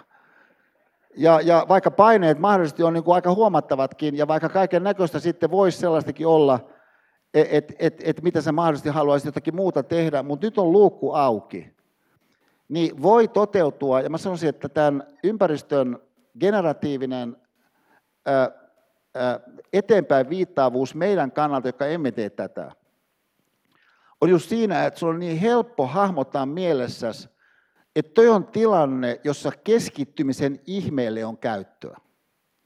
Et huomaatko, on monia tilanteita, missä me tiedostetaan tämä, että et, et, okei, tuossa kannattaa keskittyä nyt. Ja, ja, ja, ja tota, et, et, et, et, et Vilman murto on niinku sen, sen seipään kanssa siellä niinku päässä. Se voi olla joku seiväs, hän ei ole koskaan käyttänyt sitä aikaisemmin.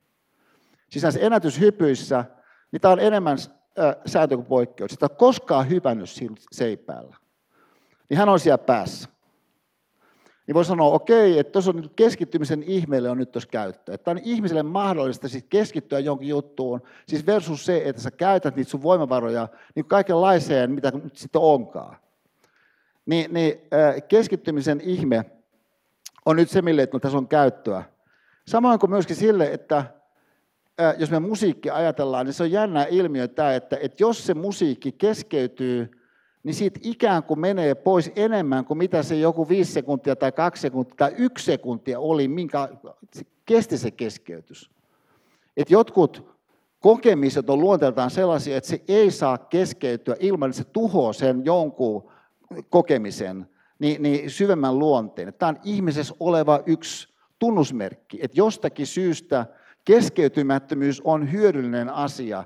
Voisi ajatella vaikka ajattelun kannalta. Joku on saattanut todeta, joka on tullut tänne Aaltosaliin. Et, et olen huomannut, että et, et oikeastaan tuossa tilassa, missä mä onnistun olemaan, niin sen tilanteen kautta ää, niin, niin, ää, mä pääsen tietynlaiseen sisäisen työskentelyn mahdollisuuteen kiinni, joka on yllättävän vaikea saada siitä samasta kiinni niin oikeastaan missään muualla. Niin keskeytymättömyys liikkeessä. Et, et, et tota, mä joidenkin muusikoiden kanssa, kun mä puhunut tästä, niin, niin meidän talossa asuu ää, maiston lintu, niin kerran, ja se on mahtava tyyppi se maiston lintu, ja, ja siis hän on aina uskomattoman keskittynyt. Siis, et, et, et, et, tota, siis on se, että et milloin vaan sä näet hänet, hän on, siellä on sellainen koira, niin ulkoillut tästä koiraa, niin siis tunne on, että, että nyt joku Beethovenit soi. Ja, ja, ja, ja, ja, tota, ja, ja sitten mä niin katsoin, että voinko mä pysäyttää häntä ja, ja kysyä jotain tai tuoda jonkun pointin esiin, mutta sitten usein se siis käy mahdolliseksi, sitten voidaan vaihtaa vähän ajatuksia, mutta kerran mä kysyin tästä keskeytymättömyystä liikkeessä, niin, niin hän niin kuin, oikeastaan pikkasen kiihtyi siitä, että kun tämä on niin tärkeää, että, että vaikka se on kuinka pieni se liike, niin se, että se pysähtyy, niin se on aivan olennaista, että se ei pysähdy. Ja, ja et, et, et siis musiikin yhteydessä, siis keskeytymättömässä liikkeessä, niin on paikallaan prinsiippinä kunnioittaa tavalla, millä usein me emme kunnioita, jos me ajattelemme itseämme oman ajattelun yhteydessä suuntautumassa meidän elämään, vaan me sallimme se, että meitä kaiken aikaa keskeytetään. Ja, ja että et me jollakin tavalla suorastaan olemme muodostaneet sen käsityksen, että tämä kuuluu mun elämään. Se, että et, et mä oikeastaan kaiken aikaa niin, niin, äh, en ainoastaan salli, että mut keskeytetään, vaan itse keskeytän itseni koko ajan. Et, et, et, et, et jos sä niin veskiin menet, niin ensimmäiseksi niin laitteet esille. Ja, ja äh, niin, niin, että et tämä keskeytymättömyys liikkeessä ajattelun suhteen, niin voikin olla siis sellaista, joka taas tämän metaforaympäristön kannalta ajatellen, niin on ilmeistä, että et, et tuossa tilanteessa niin sun kannattaa pitää se fokus.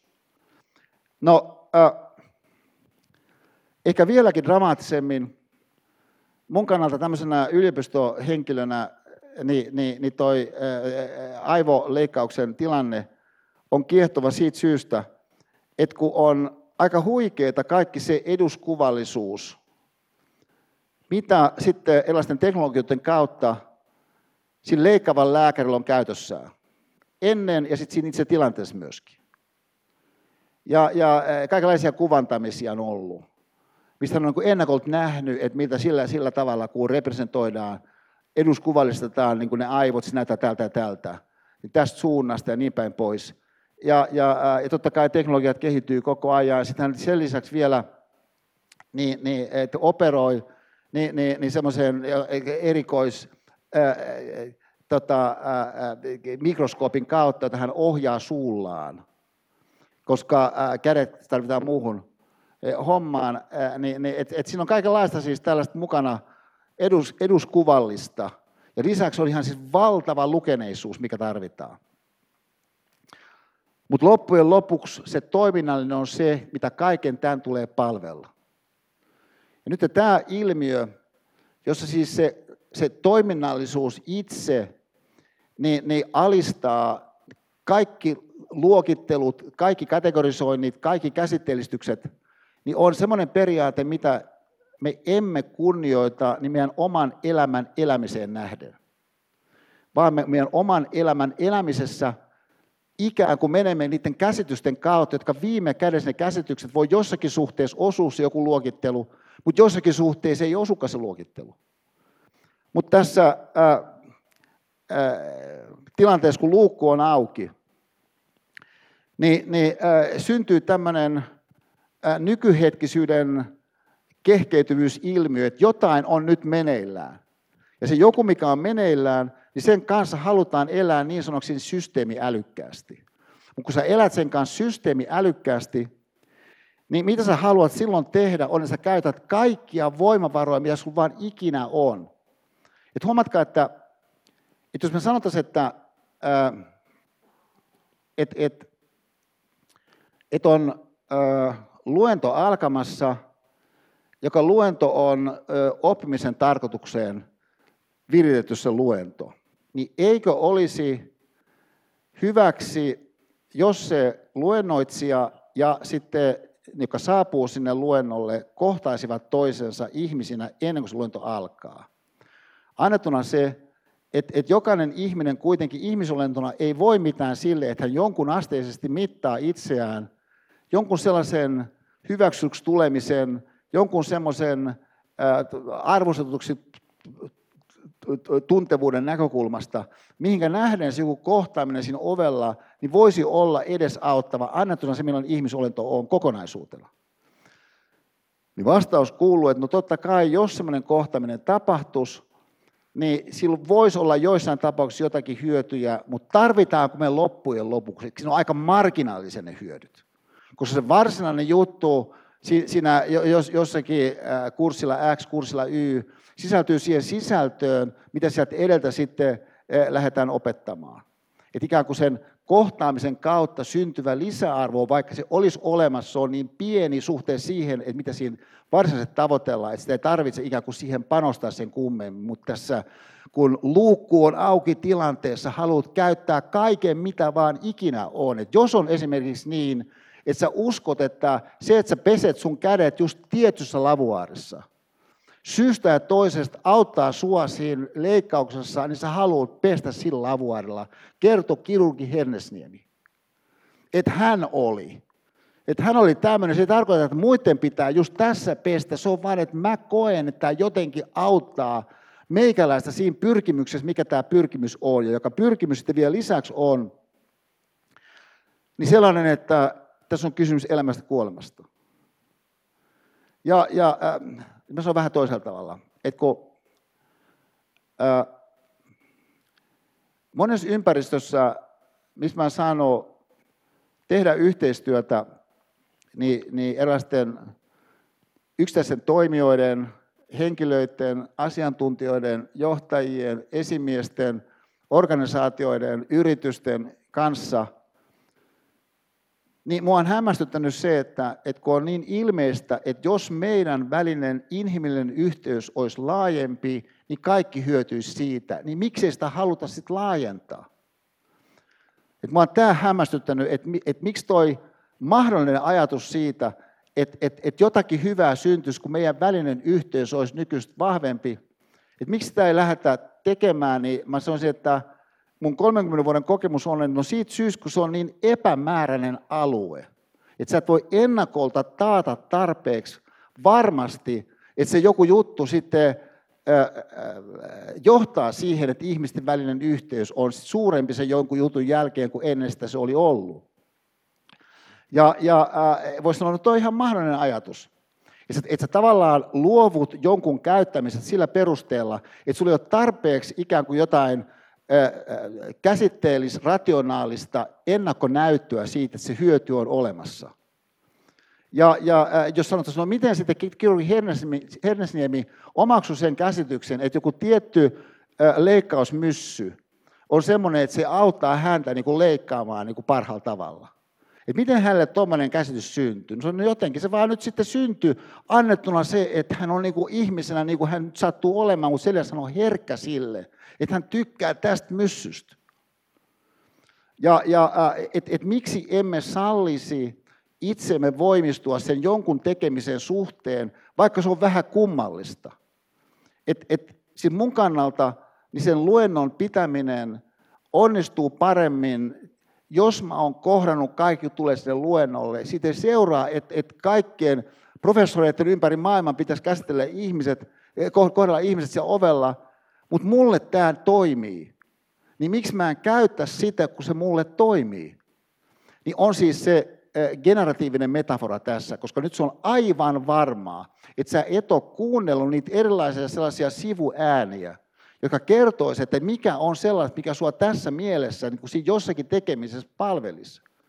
Ja tämän seurauksena sitten, niin, niin se, eh, mä sanoisin näin, se mitä tapahtuu on, että, että vaikka kuinka elämän luukku on auki, elämän, niin sä et toimi näillä periaatteilla. Ja, ja, vaan sä meet niissä tilanteissa aika pitkälti reaktiivisesti, niin kuin kaikki muutkin menee. Et kun kaikki muutkin plärää puhelimia, niin sä pläräät puhelimia. Ja, ja et, et, et, niin kuin, ta, ta, ta, ta, tavallaan se, se, se niin elämän, tässä mielessä eläminen ilman, että siinä on varsinaista ajatusta, koska se ei ole koskaan ajatusta ajatusta, koska sillekään ei ole tilaa sille ajatukselle, niin, niin on se, mihin nähden taas, mä toivon, että tämä filosofinen systeemiajattelu, niin, niin tilanne niin sallisi jo, jo, jotain semmoista äh, työskentelymahdollisuutta, sun osalta, joka, joka sitten vie niin, niin, niin sua eteenpäin. Bonksyöt ystävät, siihen piste. Kiitoksia keskittymisestä. Bö, bö. Me, me, me jatkamme. Tota, yksi tällainen nä- näkökohta, joka tässä, mä toivoisin aika vahvasti tulisi läpi ää, tässä meidän tarkastelussa, niin niin, niin liittyy siihen ilmiöön, että et, et kun ajatellaan tällaista yliopistollista ympäristöä, ajatellaan älyllisyyttä niin voimavarastona, niin se ilmiö, mikä voi tapahtua, on, että tapahtuukin sellainen ilmiö, että se varsinainen ilmiö niin peittyy kaikenlaisten muiden ilmiöiden alle. Ehkä jotenkin vaikka käsitteellisten ilmiöiden alle. Ja tämä ero siis sen välillä, että, että mitä meille tulee mieleen elämästä, maailmasta, itsestämme jonkun sanan kautta, versus se, mitä de facto olemme, niin se ilmiö niin on, mitä mä toivon, että tässä voisi jollakin tavalla kehkeytyvästi niin meissä tapahtua niin, että jollakin tavalla sieltä reunustoilta jostain voisi esittäytyä niiden nykyisten karttojen takaa jotain siitä todellisesta maastosta – sellaista, mitä se joku nykykuva, kaavio, joku malli, joku idea, jota emme edes huomaa, että se sokaisee meidät niin joiltakin toisenlaisilta elämän ilmiön, itsemme ilmiön, ihmisyyden ilmiön piirteiltä, mitä meillä kaiken aikaa on, voisi saada, tilaisuuden esittäytyä ajatuksellisesti. Siis,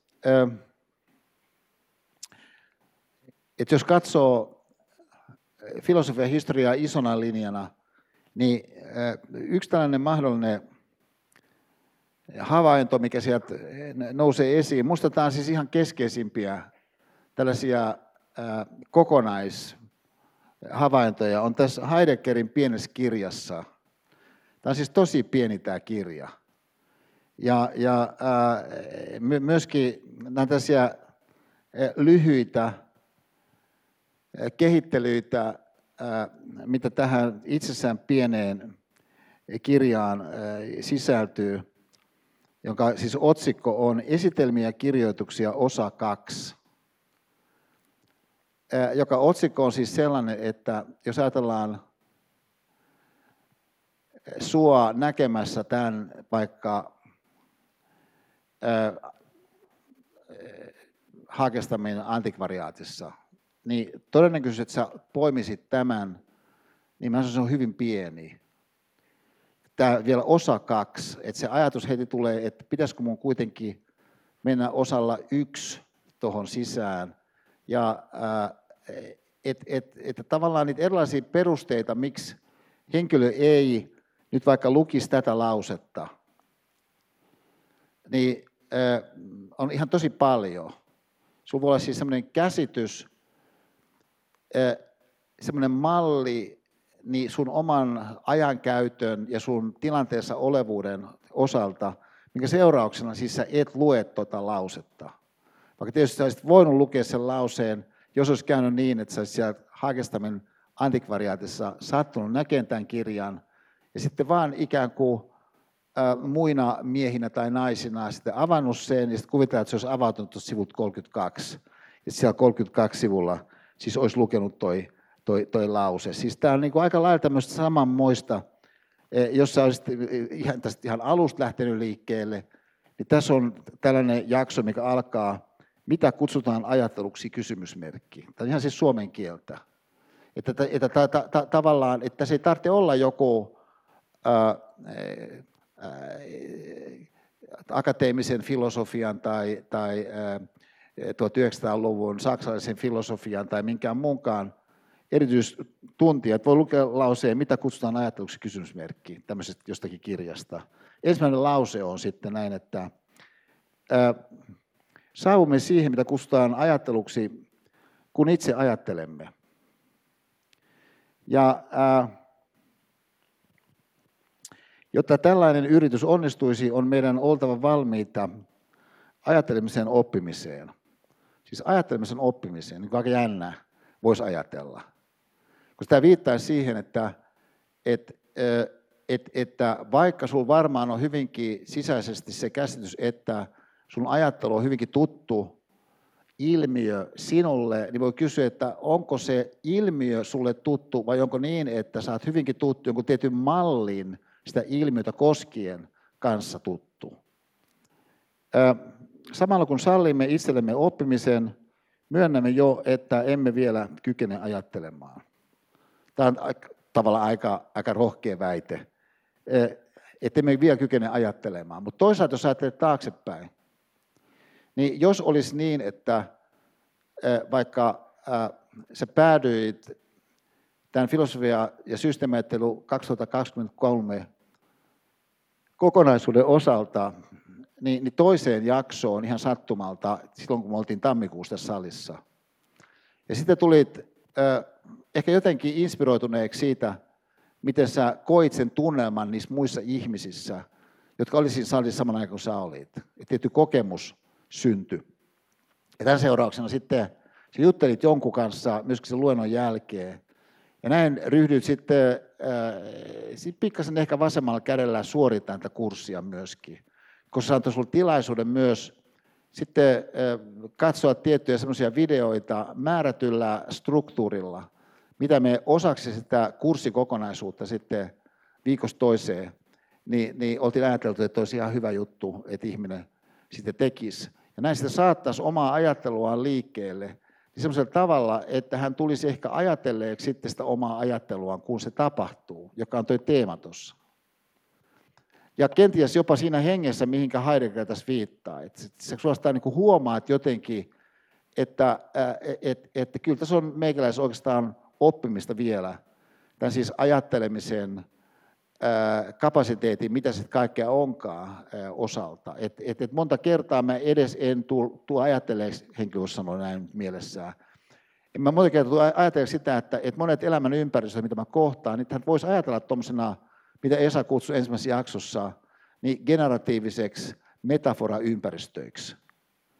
Ja, ja että jos puhun Ukin kanssa, joka on hyvin innostunut pohjalaisesta niin talonpoikaishuonekaluista, niin, niin se on tietynlainen elämän ympäristö, pohjalaiset talonpoikaishuonekalut, joista itse en ollut kiinnostunut. Ukki on tosi innostunut niistä, että, että tavallaan, että jos on niin, että tietyt ö, sivusoinnit inspiroi Mozartia, niin kuin Tuomas Kantelinen sanoi, niin, niin ihan selvästi mun ukilla on tiettyjä sellaisia melodioita, mitkä meikäläisen kannalta on aika moisia sivujuttuja, mutta ne inspiroi häntä jostakin syystä. Et mä voisin katsoa sitä tämmöisenä niin metafora ympäristönä, vaikka sen suhteen, että, että, että joku mun alitajuinen liike voisi lähteä käyntiin vaikkapa siitä syystä, että siinä voi olla jotain vaikka semmoisia kiinnittämisen mekanismeja, jos on nimenomaan oleellista, ettei käytetä liimaa.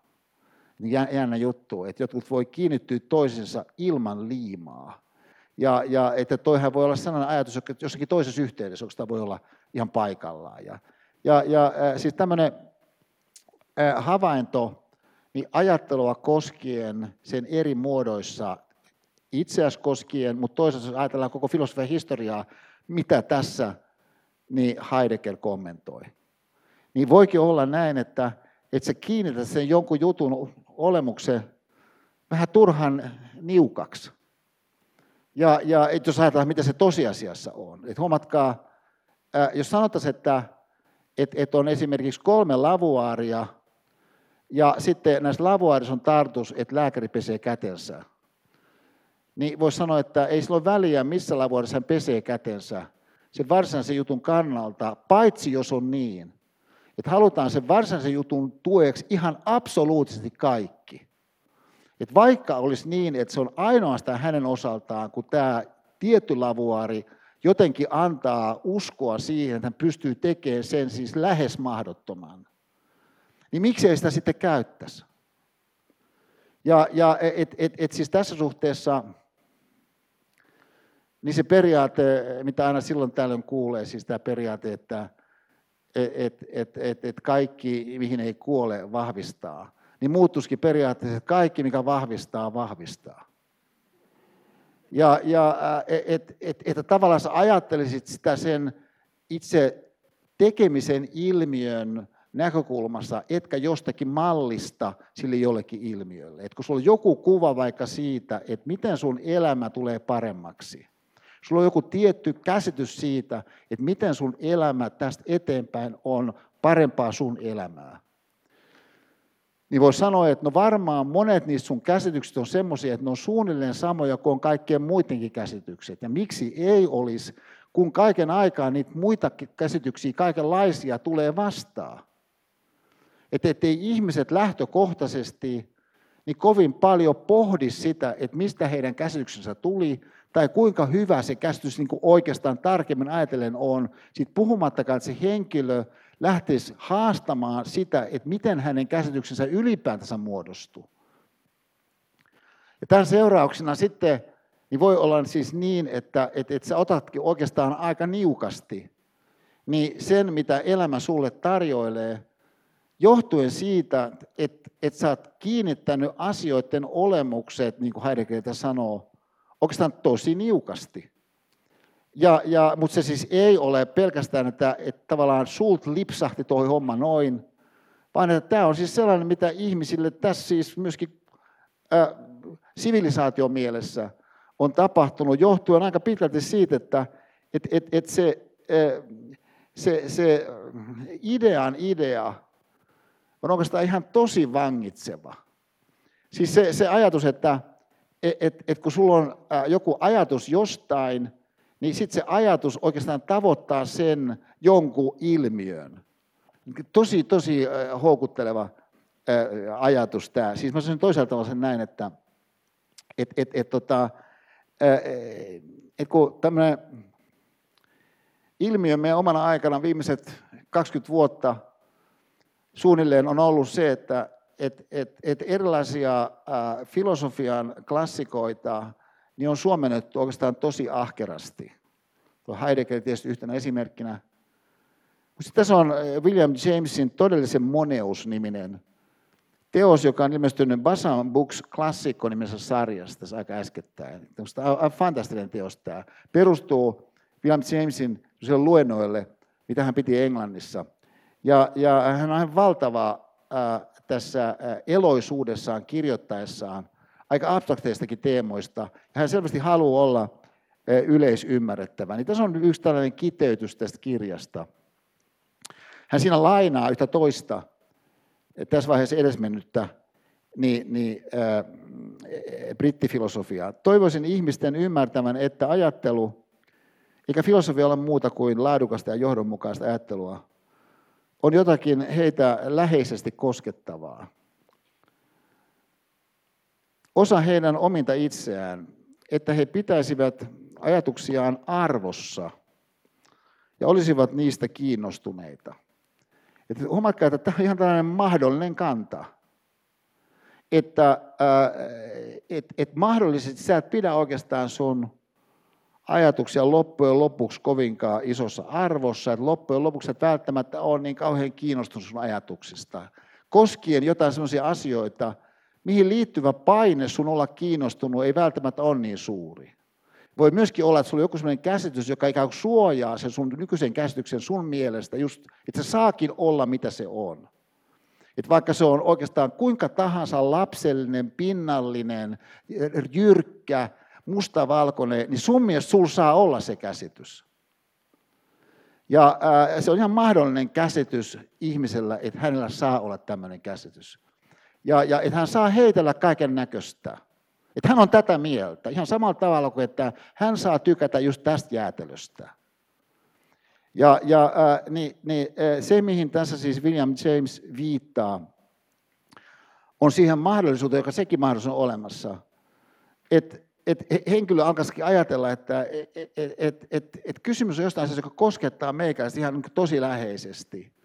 Ja jonka suhteen, niin tässä on erilaista sellaista ää, pelivaraa, ää, mikä välttämättä ei mun nykyisen käsityksen puitteissa tarjoa mulle oikeastaan tilaa edes minkään kehkeytyä. Semmoisen, mikä sitten osoittautuisikin ihan huikeaksi hetken päästä. Siitäkin huolimatta en, niin monet henkilöt, kenen kanssa jos mä vähäkään sitä asiaa tarkastelen, on menneet läpi just tuollaisen logiikan. Niin, jos te ajattelette sitä siis näin, että et, et, et, tota, ja mä haluaisin muotoilla sen just tällaisella vähän kummallisella otsikolla, kolme neljä elementtiä ajattelun ajatteluun, kun pidät ajattelusi arvossa ja haluat päästä johonkin kunnolliseen. Et mä sanoisin tässä muodossa kolme neljä, siis että että et voihan olla, että niitä on kuin viisi periaatetta, voi olla, että niitä on kaksi, et, et, et siis, et, koska nämä on nyt tiettyjä tällaisia viitteet johonkin suuntaan, enemmän kuin väittämiä, että näin se juuri on. Mutta jos ajattelet yhtä sellaista piirrettä, niin siinä sun sisäisessä työskentelyssä tässä salissa, tai jos sä kuuntelet tätä tallenteelta jossakin iltakävelyllä, niin mikä toteutuu on, että et, et, et sä jollakin tavalla onnistut olemaan suoritteiden tuolla puolen. Että ikään kuin se on maailmaan suuntautuneisuus ei palaudu suoritteellisuuteen, mitenkään väheksymättä suoritteellisuutta. Eh, koska emme pääse mihinkään sitten käytännön elämässämme, jos emme saa tehdyksi niitä asioita, mitä täytyy saada tehdyksi. Et jos luukku on auki, niin nyt sun pitää sitten toimia. Ja, ja että et nyt ei enää voida pysähtyä. Ja, ja, niin, niin, Mutta sitten taas toisaalta on niin, että se sun ihmisenä olevuus sisältyy, sisältää myöskin mahdollisuuden ajatella niin suoritteiden tuolla puolella. Ja ne Imodino Youngin tulokset, johon se äh, yhteenveto, mitä katsoimme ensimmäisessä jaksossa pikkasen huomion kohdistuu, tuo esiin sen, että, että tuo onko aika jännä, että, että myöskin aivofysiologisesti niin tuo erilainen tila, se tila, kun ihminen työskentelee itsensä kanssa suorittelen tuolla puolella. Ja, ja äh, siis vastaavalla tavalla voi sanoa, että et, et, et, et, et siis väheksymättä suoritteita, niin voi olla niin, että siinä suoritteessa, sit kun halutaan mennäkin, niin ihan tosi äärirajalle, niin siinä suoritteessa niin voikin olla hyvä idea se, että sä käytät kaiken näköistä, joka onkin sulle nimenomaan se spesifiä, vaikka jokin muulle ei ole, se sama, niin sen suoritteen kannalta hyödyksi. Ja, ja et, et, et siis urheilusuorituksessa tämä näkyy hyvin selvästi, että niillä, niillä kun he lähtee siihen suoritukseen, he niin usein on kaiken näköisiä semmoisia tavallaan kummallisia käytäntöjä. Mutta jostain syystä se henkilö kokee, että tämä tukee häntä siinä pyrkimyksessä. Niin logiikka on se, mitä me tässä koskettelemme. Niin suhteessa siis elämän elämiseen paremmin meidän oman ajattelun niin, niin, eteenpäin menevyydestä käsin. Kohta kaksi niin namun maailmaan vähän distanssia myös älylaitteeseen. Et, et meidän oma aikahan on siinä suhteessa hyvin erikoislaatuista aikaa, että, että tällaiset erilaiset namumaailmallisuudet niin joka käänteessä tarjoutuu meidän eteen. Ja, ja et, et, et, tota, et jos ajatellaan vaikka mun kannalta tätä meidän luentoa täällä Aalto-yliopiston Aaltosalissa, joka varmaankin on siis maailman kauneimpia yliopistoluentosaleja, jossa siis ennen kuin tämä meidän luento alkoi, niin täällä oli iso joukko jotain aasialaisia kuvaamassa tätä salia. Oli aivan niin kuin hillittömän innoissaan.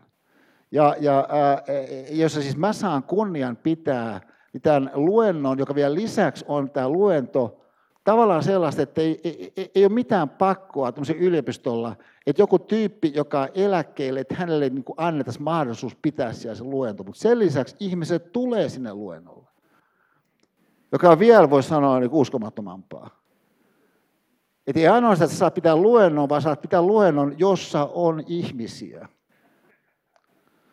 Niin sitten kun se meidän ensimmäinen jakso niin oli mennyt läpi, ja tietenkin Siis äh, mähän lataroa ihan valtavasti aina mun luennoihin. Mä sanoisin, että mä en lähtökohtaisesti ole äh, niin niinkään mä sanoisin, että mä oon hermostunut sitä luentoa. Mulla on vaan semmoisia kummallisia kaikenlaisia tiloja. Joskin tuossa kun toi soi toi, äh, toi kappale tässä äh, tauolla viimeisenä äh, toi, toi tota, äh, muruseni, niin mulle tuli mieleen siis se kerta, kun mä olin kyllä hermona. Mä olin silloin Dipolissa ja tämä oli semmoinen kerta, kun Pipsa oli tulossa sinne filosofian systeemaatin luennolle, niin Jenni Vartiaisen kanssa. Niin silloin mä olin kyllä hermona. Ja, ja et, et, et, tavallaan tämä siis ihmisenä olevuuden ää, teema, niin, niin suhteessa siihen, että, että, että on kaikenlaista sellaista namua tarjolla, joka siis tuntuu, että, että, että se sun sisäinen tykkääminen kohdistuu siihen – vie sinua niin mukanaan.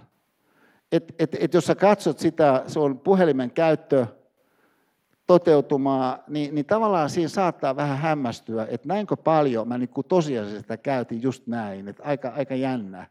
Koska niissä jokaisessa, mikä vähän niin kuin on kuitenkin päätöksen hetki, tilanteessa ikään kuin menit mukaan johonkin semmoiseen, jossa se lupaavuus sitten jälkeen kun kysyy, niin, niin herättää sen ajatuksen, että et, et pääsisikö sillä mihinkään kunnolliseen. Ja, ja et, et, et, et jos sä haluat sun ajattelun kanssa päästä johonkin kunnolliseen, niin sun täytyy jotenkin saada yht, jonkinlainen distanssi niin, niin namun maailmaan, mä sanoisin. Nolousvapaa vyöhyke. Mä oon tämän suhteen kyllä oikeastaan aika ylpeä se, että et, et, et, et mun seminaareissa, esimerkiksi mun viikon kestävässä Pafos-seminaarissa, niin, niin, jota me ollaan 54 tehty Kyproksella, myöskin näissä mun yliopistoseminaareissa, niin kauan kuin me pidettiin niitä, ja sitten täällä luentosalissa, niin mä sanoisin, että aika pitkälle on kyllä syntynyt tietynlainen nolousvapaa vyöhyke. Se nolousvapaa vyöhyke tarkoittaa sellaista tilannetta, missä se henkilö omassa kokemuksessaan ei pelkää, että vaikka hänelle herää joku ajatus, joka vaikka tunnemielessä koskettaa häntä, niin että se on noloa. Ja jälleen voi sanoa, että, että no, miksi joku ajatus olisi jonkun henkilön mielestä noloa, No just siitä, siitä syystä, kun jonkun mielestä voi olla vaikka noloa se, että hän on näin taikauskonen, vaikka hän on lääkäri.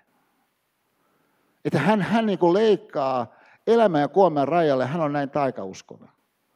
Kun se ja se ei ole ollenkaan taikauskonen. Että vähän niin kuin nolo, että meikäläinen on. Että vähän niin kuin noloa myöntää se, että, että, että, että, että mä oikeastaan niin tykkään pestä mun kädet niin kuin tossa, että jos siinä on joku pesemässä, niin mä niin jää odottamaan että se on vähän niin kuin noloa myöntää. Voisi olla jonkun ajatus. Että on niin kuin noloa olla mä. Niin on mahdollinen ajatus. Minkä takia, jos uskotaan siihen, että paremmat ajatukset synnyttää parempaa elämää ja että jotkut niistä ajatuksista on sellaisia, että ne ikään kuin ei todista itse itseään saman tien, niin se ei ole ikään kuin semmoista karismaa takana, kuin mikä oli armiratiassa. Että tällainen naisten paita, niin, niin että et, et, et, tota, et, et, et, et siinä ei ole niin mitään noloa. Ja, ja äh, niin, että jos näin olisi, niin voisi sanoa, että no, jos sä onnistut jotenkin löytämään sitten semmoisia ympäristöjä, jotka olisikin nolousvapaita sen suhteen, että mitä sun oma ajattelu sallii mahdollisuuksina, niin varmaan se olisi sitten, ilman sun tarvitsee mitään sen kummempaa, niin vuorovaikutuksellisesti, eksplisiittisesti saada toisilta vaikka vinkkejä jonkun asian suhteen, niin sun kannalta tosiasiassa aika rikastavaa. Että sä voisit voimistua oikeastaan ihan yllättävilläkin tavoilla niin on siis se ilmiö, mitä mä tiedän, että monissa mun ympäristöissä tosiasiassa on tapahtunut. Että ne ihmiset puhuu toisessa kanssa, eikä edes tiedä, mitä se toinen tekee. Mutta sitten kuitenkin se, mitä se toinen de facto tekee, voimistuukin, vaikka se voi olla joku siis semmoinen tekemisen muoto, jossa se asiantuntevuus ja osaavuus sillä henkilöllä jo siihenkin asti oli aivan huipputasolla niin on meissä oleva inhimillinen mahdollisuus. Sä et voi mitenkään kiistää tätä. Mutta sä tosiasiassa käytännössä kiistät sen. Ja, ja se, miten sä käytännössä kiistät sen, siis johtuu siitä, että sulla on tietty käsitys itsestä, sulla on tietty käsitys toisista, sulla on tietty käsitys elämästä, sulla on tietty käsitys niin, niin kasvusta, ajattelusta. Mutta tämä Heideggerin pointti oli se, että, että ootko sä oppinut ajattelemaan niin ajattelu, ajattelu siis on tämän ajatuksen ajattelu. Ja sitä kautta myöskin tietyn semmoisen tilan raivaamista sille tavallaan ilmeiselle näkökohdalle. Siis kun se näin muotoilee, niin me heti tietysti äh, sanomme, että joo joo, toi on tämä niin beginners, beginners mind, että pitää säilyttää sitten lapsenmielisyys. Että tämä on kaiken luovuuden perusta. Niin kyetä aloittamaan alusta. Että, että tavallaan meidän rationaalinen, käsitteellinen ja sanallinen mieli lähti heti vyöryttämään kaikenlaisia perusteita, miksi sun ei tarvitse tämän asian suhteen jotenkin sähköistyä esimerkiksi. Kokea se niin kuin itsees nähden, se kauneus, mikä siihen liittyy, mitä tuossa tavoitellaan. Että kun tämä ajatteleekin indikaationa jonnekin, ja, ja, ää, niin, niin eikä siis väittämänä, niin se liiketila ehkä tulee siihen mukaan. Ja sitä kautta myöskin sitten se mahdollisuus. Ja nyt ää, tota, ää, saadaan me Jaakko täältä valot sammuksi, jos me, koska mä haluaisin näyttää yhden, nyt, nyt tässä kohdassa pikku videon pätkän. Ja, ja, ja tota, siis tämä on mun kyllä siis suosikkipätkiä, ja mä jo ennakolta olin onnellinen siitä, että mä ehkä saisin tilaisuuden sen, tämän ää, nimenomaan sen luentokerran osana ää, näyttää. Et, et, et, et, tota, ää, taustanaan tässä on se, että et, ää, et mä tein 2000-luvulla semmoisen keskustelun ja filosofin kanssa nimisen TV-ohjelma sarjan.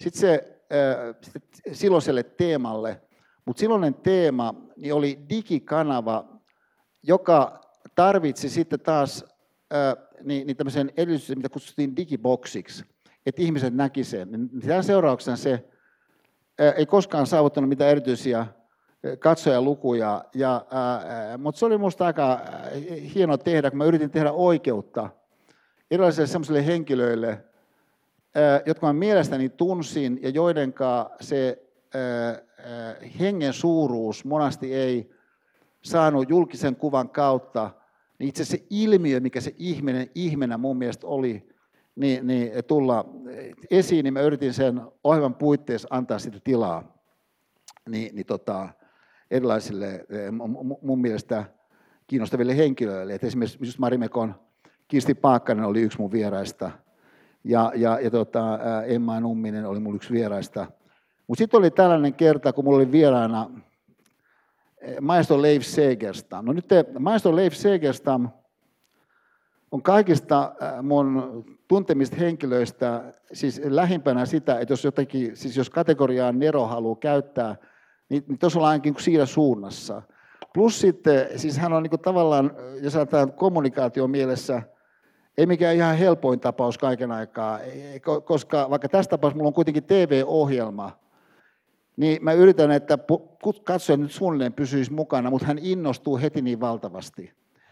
E, et, että niin kuin huomaat hetken päästä, että et, et siinä on täystyö mulla pysyy mukana.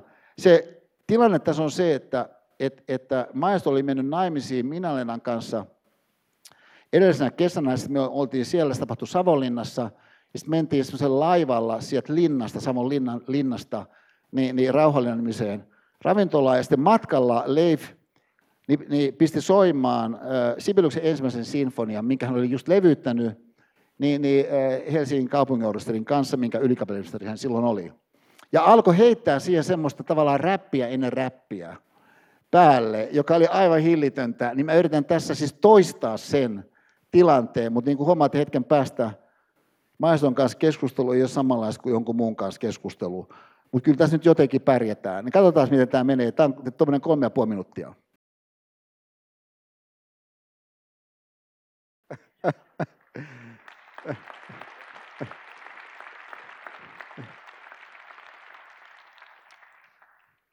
si, si, siinä siis äh, Maestro Segerstam ja, ja äh, kolme ensimmäistä minuuttia, Sibeliuksen ensimmäistä sinfoniasta, siis kolme ensimmäistä minuuttia.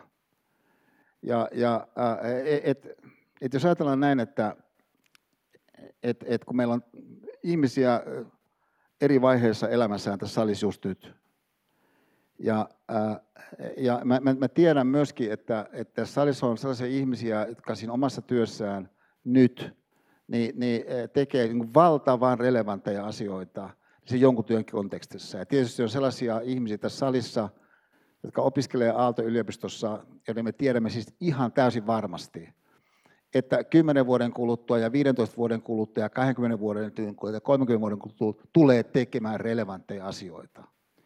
Niin jos ajatellaan sen tilannetta nyt, siis tästä näkökulmasta, minkä Maiso Seekestam pitäisi hahmottaa, siis että timpani on semmoinen värähdys taustalla, on, on sitä ja tätä pilveä, mutta sisällä soi tämä hakeva ajatus. Huomakaa, tämä on tämän kehkeytyvyyden teeman niin, niin, kehkeytyvyyspohjustusta – Ja sitten mennään ihan tummiin ehkä. Mutta niin luonnossa, ja se on niin hieno se kohta, kun äh, Leif toteaa tämän, että niin kuin luonnossa niin sitten yhtäkkiä, kun se ajoitus on just täydellinen siinä, että hän on ikään kuin, että se tulee just se yllätys, että nyt se tuli. Siis se kevään tulo Suomessa. Tavallaan voisi kuvitella, että jos joku kansallinen kulttuuri ja meidän siihen kansalliseen kulttuuriin vuoden aikoihin liittyvä kokemus meille nyt ainakin olisi selvä, on se, että et, et kasvun ilmiöön liittyy tällainen aivan häkellyttävä, käsitellisesti puhuen, yllättävyys, kun yhdellä hetkellä niin, niin kaikki on harmaata ja mustaa, sitten yhtäkkiä niin, niin kaikki onkin aivan erityisellä hehkuvalla tavalla vihreitä. Se on muutama päivä. Niin voisi kuvitella, että tämä malli olisi meillä generatiivisena metaforana mielessä oikeastaan aika paljonkin. Ja tämän seurauksena sitten myöskin sallisimme sen, että, että joku juttu ei välttämättä saman tien ilmene koko siinä kevään hehkussaan.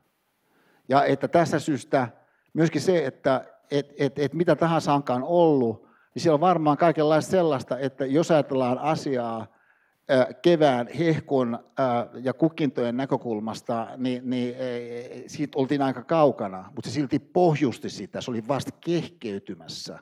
On ihan mahdollinen siis ajattelu koskien sitä logiikkaa, minkä keskellä saat siis ihan just nyt. Että tavallaan tämä viimeinen pointti, taju sille, että et ole valmis. Voisi sanoa, että et, et voiko mikään olla enää ilmeisempää kuin juuri tämä periaate. Mutta kun sinun ei tarvitse kokea sitä todeksi, on se pointti tässä. Se, että sä saat itse kokemaan sen jonkun asian, tarkoittaa, että, että siinä sun kokonaisorientaatiossa, niin se asettuu semmoisen viitepisteeksi, mistä käsin sit sä katsot tiettyä tekemistä ja te- tekemisen avaruutta. Versus se, että sä mielessä debatoit, onko noin tai missä suhteessa noin ei ole. Mikä käsite siinä on epäselvä tai, tai, tai mikä ikään kuin opillisesti katsoen on niin kuin samanmoista. Mik, mik, mik, miksi tämä on mulle jo niin kuin tuttu väite, se ei ollut mitään uutta. Ja et, et se, että sä saat itse siis kokemaan saman aikaisen, kun sä ajattelet, on sulle mahdollisuus ihmisenä de facto. Mutta sun ei tarvitse sun kokemisen aparaattia ottaa käyttöön muuta kuin triviaaleissa ympäristöissä. Siis semmoisissa ympäristöissä, missä tiedät jo ennakolta, että se on tehty se 10 sekuntia, niin että sä kiinnostut siitä kokemuksellisesti. Vaikka se on kuinka pöhkö tahansa, se silti toimii.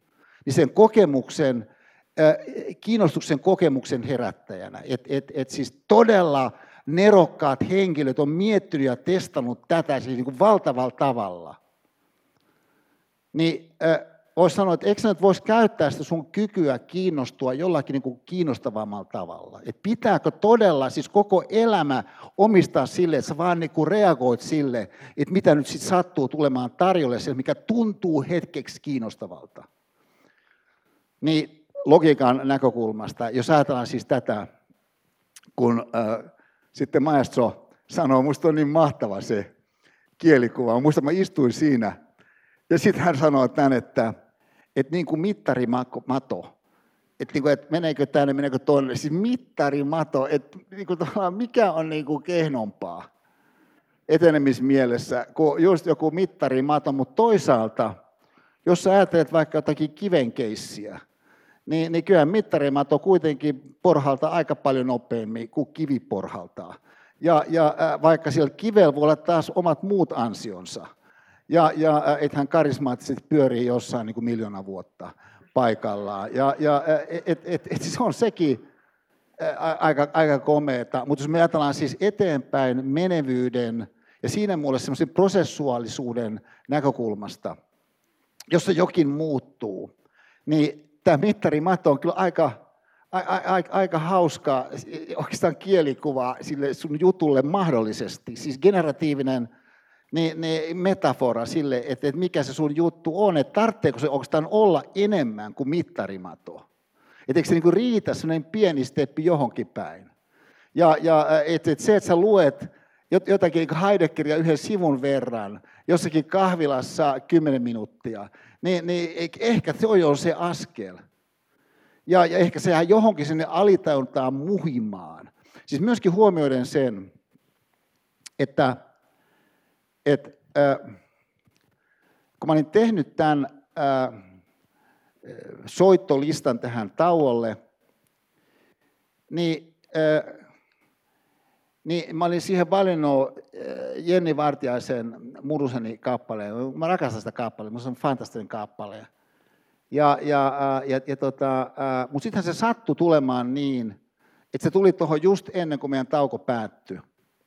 Mutta se, että se sattu tulee just siihen kohtaan, niin, niin tarkoitti, että se toi mulle mieleen tiettyjä sellaisia asioita, tämä filosofia systeemiajattelu liittyy, koska olemme filosofia systeemiajattelun luennolla, joka puolestaan liitti mun mielen takaisin siihen kokemukseen, kun mä äh, olin valmistautumassa filosofia systeemiajatteluun Dipolissa, missä me silloin oltiin, kun tämä oli remontissa, tämä Aaltosali, ja, ja, ja Pipsa oli tulossa niin Enni Vartiasen kanssa, kuinka hermona mä olin siitä.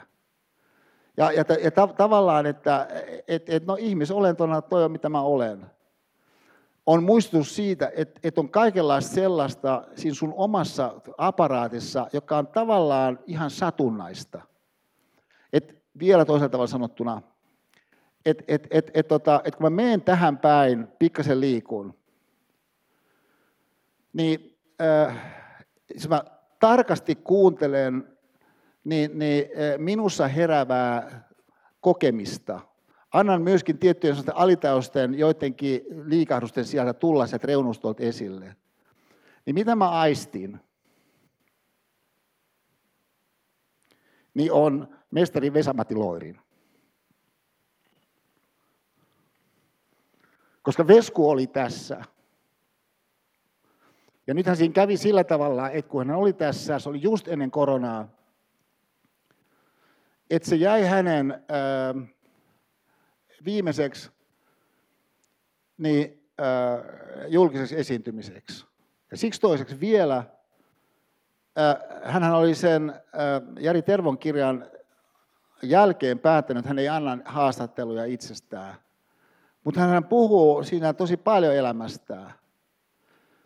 Ja se oli valtava se, että kun hän oli tullut siihen tilanteeseen tuolta takaa, niin yllätyksenä niille eh, filosofian systeemiajattelusarjan seuraajia, jotka oli täällä salissa, niin hän tuli tuolta takaa, kun se oli jalkansa on sen verran heikot, että hän ei pystynyt näitä portaita alas kulkemaan tai tuolta sivusta tulemaan niin, niin myöskään, mistä pitää kastulla portaita, mutta tuolta takaa hän pääsi. Ja hän tuli sieltä, niin sitten Pete Eklund, niin hänen managerin ja avustajan tukemana, mutta kun se tilaisuus päättyi,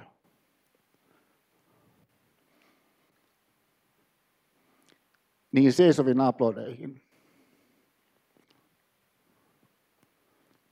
Ja kun hän kiitti niin kuinka majesteetillisesti hän nousi ja ilman mitään tukea käveli tuonne taakse. Kuinka onnellinen hän oli tuo takana sitten. Niin tämä tulee mulle mieleen tästä paikasta.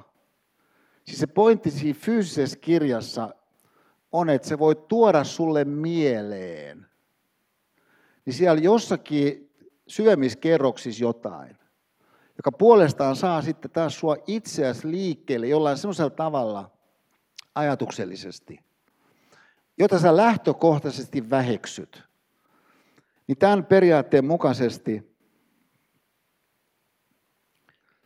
että et sä oot vanhastaan tottunut kiinnittämään sen sun omaan koko olemuksen oikeastaan aika, aika niukaksi. Et, et, et jos me sanotaan se vähän toisesta suunnasta vielä näin, että että et kun äh, tämä meidän kurssi, jos ajatellaan tämä kokonaisuus kurssina, kun tämä kuitenkin on myös kurssi, niin äh, tarjoaa sellaisen mahdollisuuden sen kurssin suorittajalle, että hän voi kirjoittaa oma elämänsä maisemasta. Ja tehdä sen myöskin siinä mielessä nolousvapaasti, että äh, on jo ennakolta selvää, että, että, että ei ole oikeita ja vääriä vastauksia, kun ihminen kirjoittaa oma elämänsä maisemasta. Mutta hän saattaa se henkilö, joka kirjoittaa sitä oma elämänsä maisemasta, sitten hyödyntää jotain sellaisia sanoja, jotakin ehkä metafora-ympäristöjä, jotka generoi hänen ajatustaan semmoisiin suuntiin, että hän ei olisi välttämättä mennyt sinne suuntaan, jos hän ei olisi siitä jostakin sanasta ottanut kiinni, vaikka luukku. Ja, ja äh, se energinen äh, nilkan ojennus. Niin äh, näissä kurssitallenteissa, jotka tähän siis kurssikokonaisuuteen liittyy, niin, niin kun se meidän ensimmäinen live oli siis tämä avautuvuuden ajattelu, jossa meillä oli kaksi ajattelujärjestelmää, systeemi 1, systeemi 2, ja myöskin joutomaa, käsite tai sana, mutta jokuhan voi ajatella sen generatiivisena metaforana itseäänkin koskien. Että henkilö voi ajatella sitä suota, mikä sul on, että se on onko tämä joutomaata. Mutta sitten hän voi toisaalta alkaa miettiä hetkinen, että onkohan tuo ihan nyt oikein nimike edes sille ilmiölle, mikä siinä rikkautena on kysymyksessä. Vincent Vega seuraava vaihe luennossa, kasvun mindset, myöskin Vincent Vega eh, filosofia on sellainen, minkä kautta henkilö voisi ehkä jäsentää, jos hän haluaisi jostakin syystä kirjoittaa elämästään. Myöskin ehkä ajatellen sitä, että jonakin päivänä olla aika jännä katsoa meikäläisen, niin, niin vaikka kymmenen vuoden kuluttua, että mitä mä ajattelin kymmenen vuotta aikaisemmin mun elämäni maisemasta. Että se on yksi tapa myöskin katsella omaa ajatteluaan. Se, että miten sä kiteytät sitä, miten sä sitä verbalisoit, miten sä sanallistat sitä.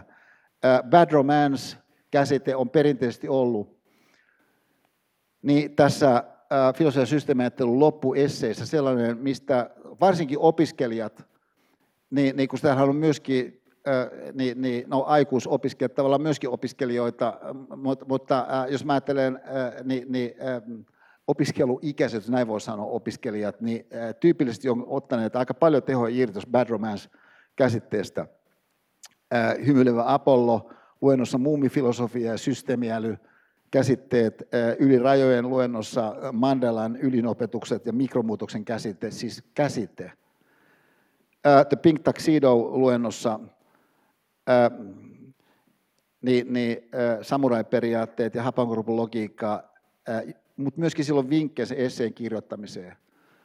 Ja miksi mä tämän mainitsen nyt näin alleviivatusti, johtuu siitä, että vahvemmin kuin aikaisemmin mä uskon nyt, että se, että sä ryhdyt kirjoittamaan, niin on hedelmällinen tapa niin ajatella sun kannalta sun ajattelua. Ja varsinkin sellaisten kehkeytyvyyksien suhteen, mitkä sieltä kenties voi lähteä sitten esittäytymään ja lähteä eteenpäin sen kautta, että sä oot lähestynyt sitä kirjoituksellisesti.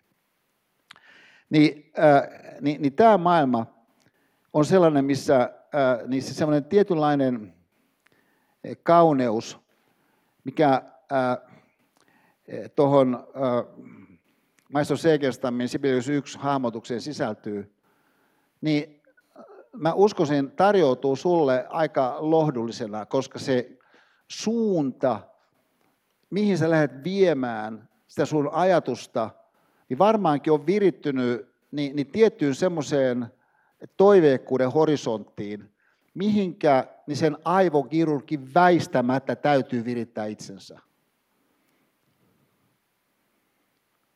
Että et se toivon periaate on väistämätön. Et se on siitäkin huolimatta väistämätön, että vaikka se päätys taas kerran epäonnistumiseen. Siinä mielessä, että se potilas kuolee. Mutta silti tehtiin mitä pystyttiin. Ja ensi kerralla yritetään vielä enemmän. Niin, siis tämä teema, nyt mä yritän sanoa tämän, äh, koska mä tuskailen tämän ilmiön kanssa oikeastaan tosi paljon. Siis, siis sen, että et, et, et jokainen päivä niin Ukrainan sotaa herättää sen kysymyksen, tällainenko on ihminen. Jokainen haastattelu Venäjältä, tällainenko on ihminen. Siis aikaisemmassa vaiheessa niin, niin Trumpin noustessa Yhdysvalloissa – niin mä ajoittain ajattelin tätä Primo Levin kysymystä, tällainenko on ihminen. Että siis näinkö helppoon ihmiset siis todella menee? Siis maassa, jos on siis maailman parhaat yliopistot, kuinka tämä on mahdollista? Mutta tällainen, tällainenko on ihminen? Sitä ennen Brexitin yhteydessä, kun oli niin ilmeistä, että tämä on huijausta, mitä tässä luvataan, että kuinka on mahdollista, että ihmiset on näin innostuneita menemään sen pohjalta, mikä on ilmiselvästi huijausta. Että tällainen kuin ihmisen herätti siis niin, niin minussa jotain sellaista äh, äh, alaspainavaa, niin, niin, äh, aika hahmotonta äh, ikään kuin säkissä olevuuden tukahtuneisuus tunnetta. Minkä nähden, niin siis tämä Primo Levin kirja Tällainen kuin ihminen, niin, niin äh, hän on siis italialainen, kirjoillaan maine, valtavan, valtavan maineikas äh, Auschwitzista selvinnyt henkilö. Ja tämä, jotenkin tämä kuvakaappaus tästä kirjasta Gummerus, Osta verkosta, adlibris, buuki.fi, sitten tässä on Prisma. Siis, siis niin ta, ta, ta, tavallaan, siis, siis jollain tasolla tuossa haukoo henkeään. Kun sitten samanaikaisesti siis ajattelee sitä, että, että kuinka lähellä on meidän mahdollisuus jäsentää meidän ajattelua sitä koskee, että mikä on todella tärkeää ja kuinka me emme käytä sitä. Ja, ja kuinka triviaalissa pyörii sitten se, että missä meidän ajattelu tosiasiassa pyörii siinä meidän arjessa.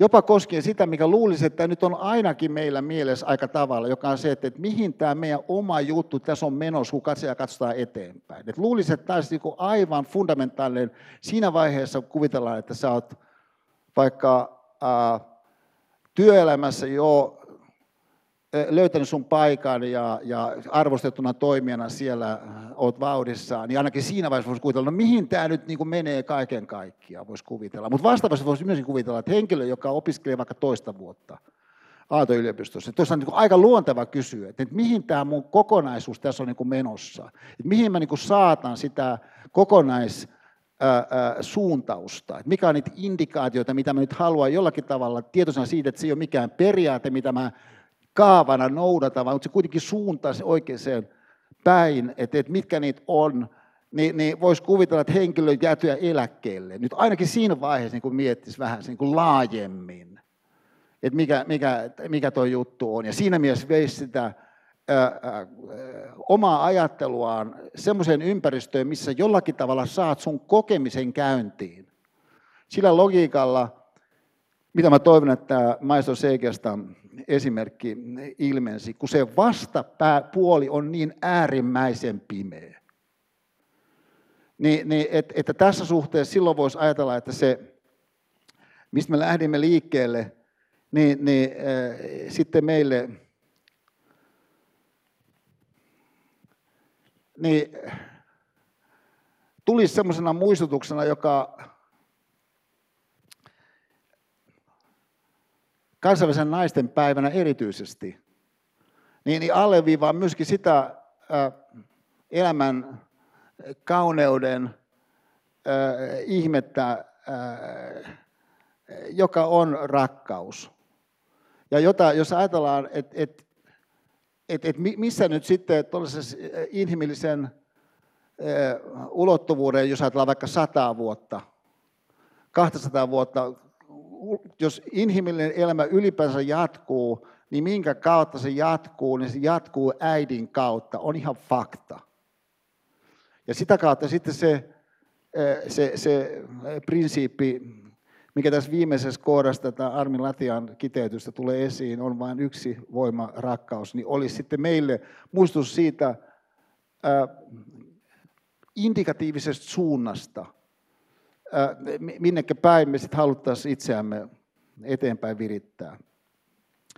Niin, niin näillä sanoilla olen ystävät päättänyt tämän luennon ja, todennut, että odotan innostuksella myöskin näitä päätösesseitä ja toivotan kaikille hyvää jatkoa. Et jos mä toivon, toivon, että se olisi pikkasen, meillä ei ole sitä mahdollisuutta, mitä elokuvissa on, että kun se pyörii niitä nimiä kaikkia niin kuin mun tapauksessa vaikka just, että mestari Raskinen, niin, niin, äh, niin, niin, tota, äh, niin, niin äh, leikkaus ja kuvaus ja niin päin pois. Sitten siellä loppujen lopuksi kuitenkin tulisi, että, että siis tämä 007-tyyppinen, että filosofia systeemiajattelu will return. Kiitos hyvät ystävät.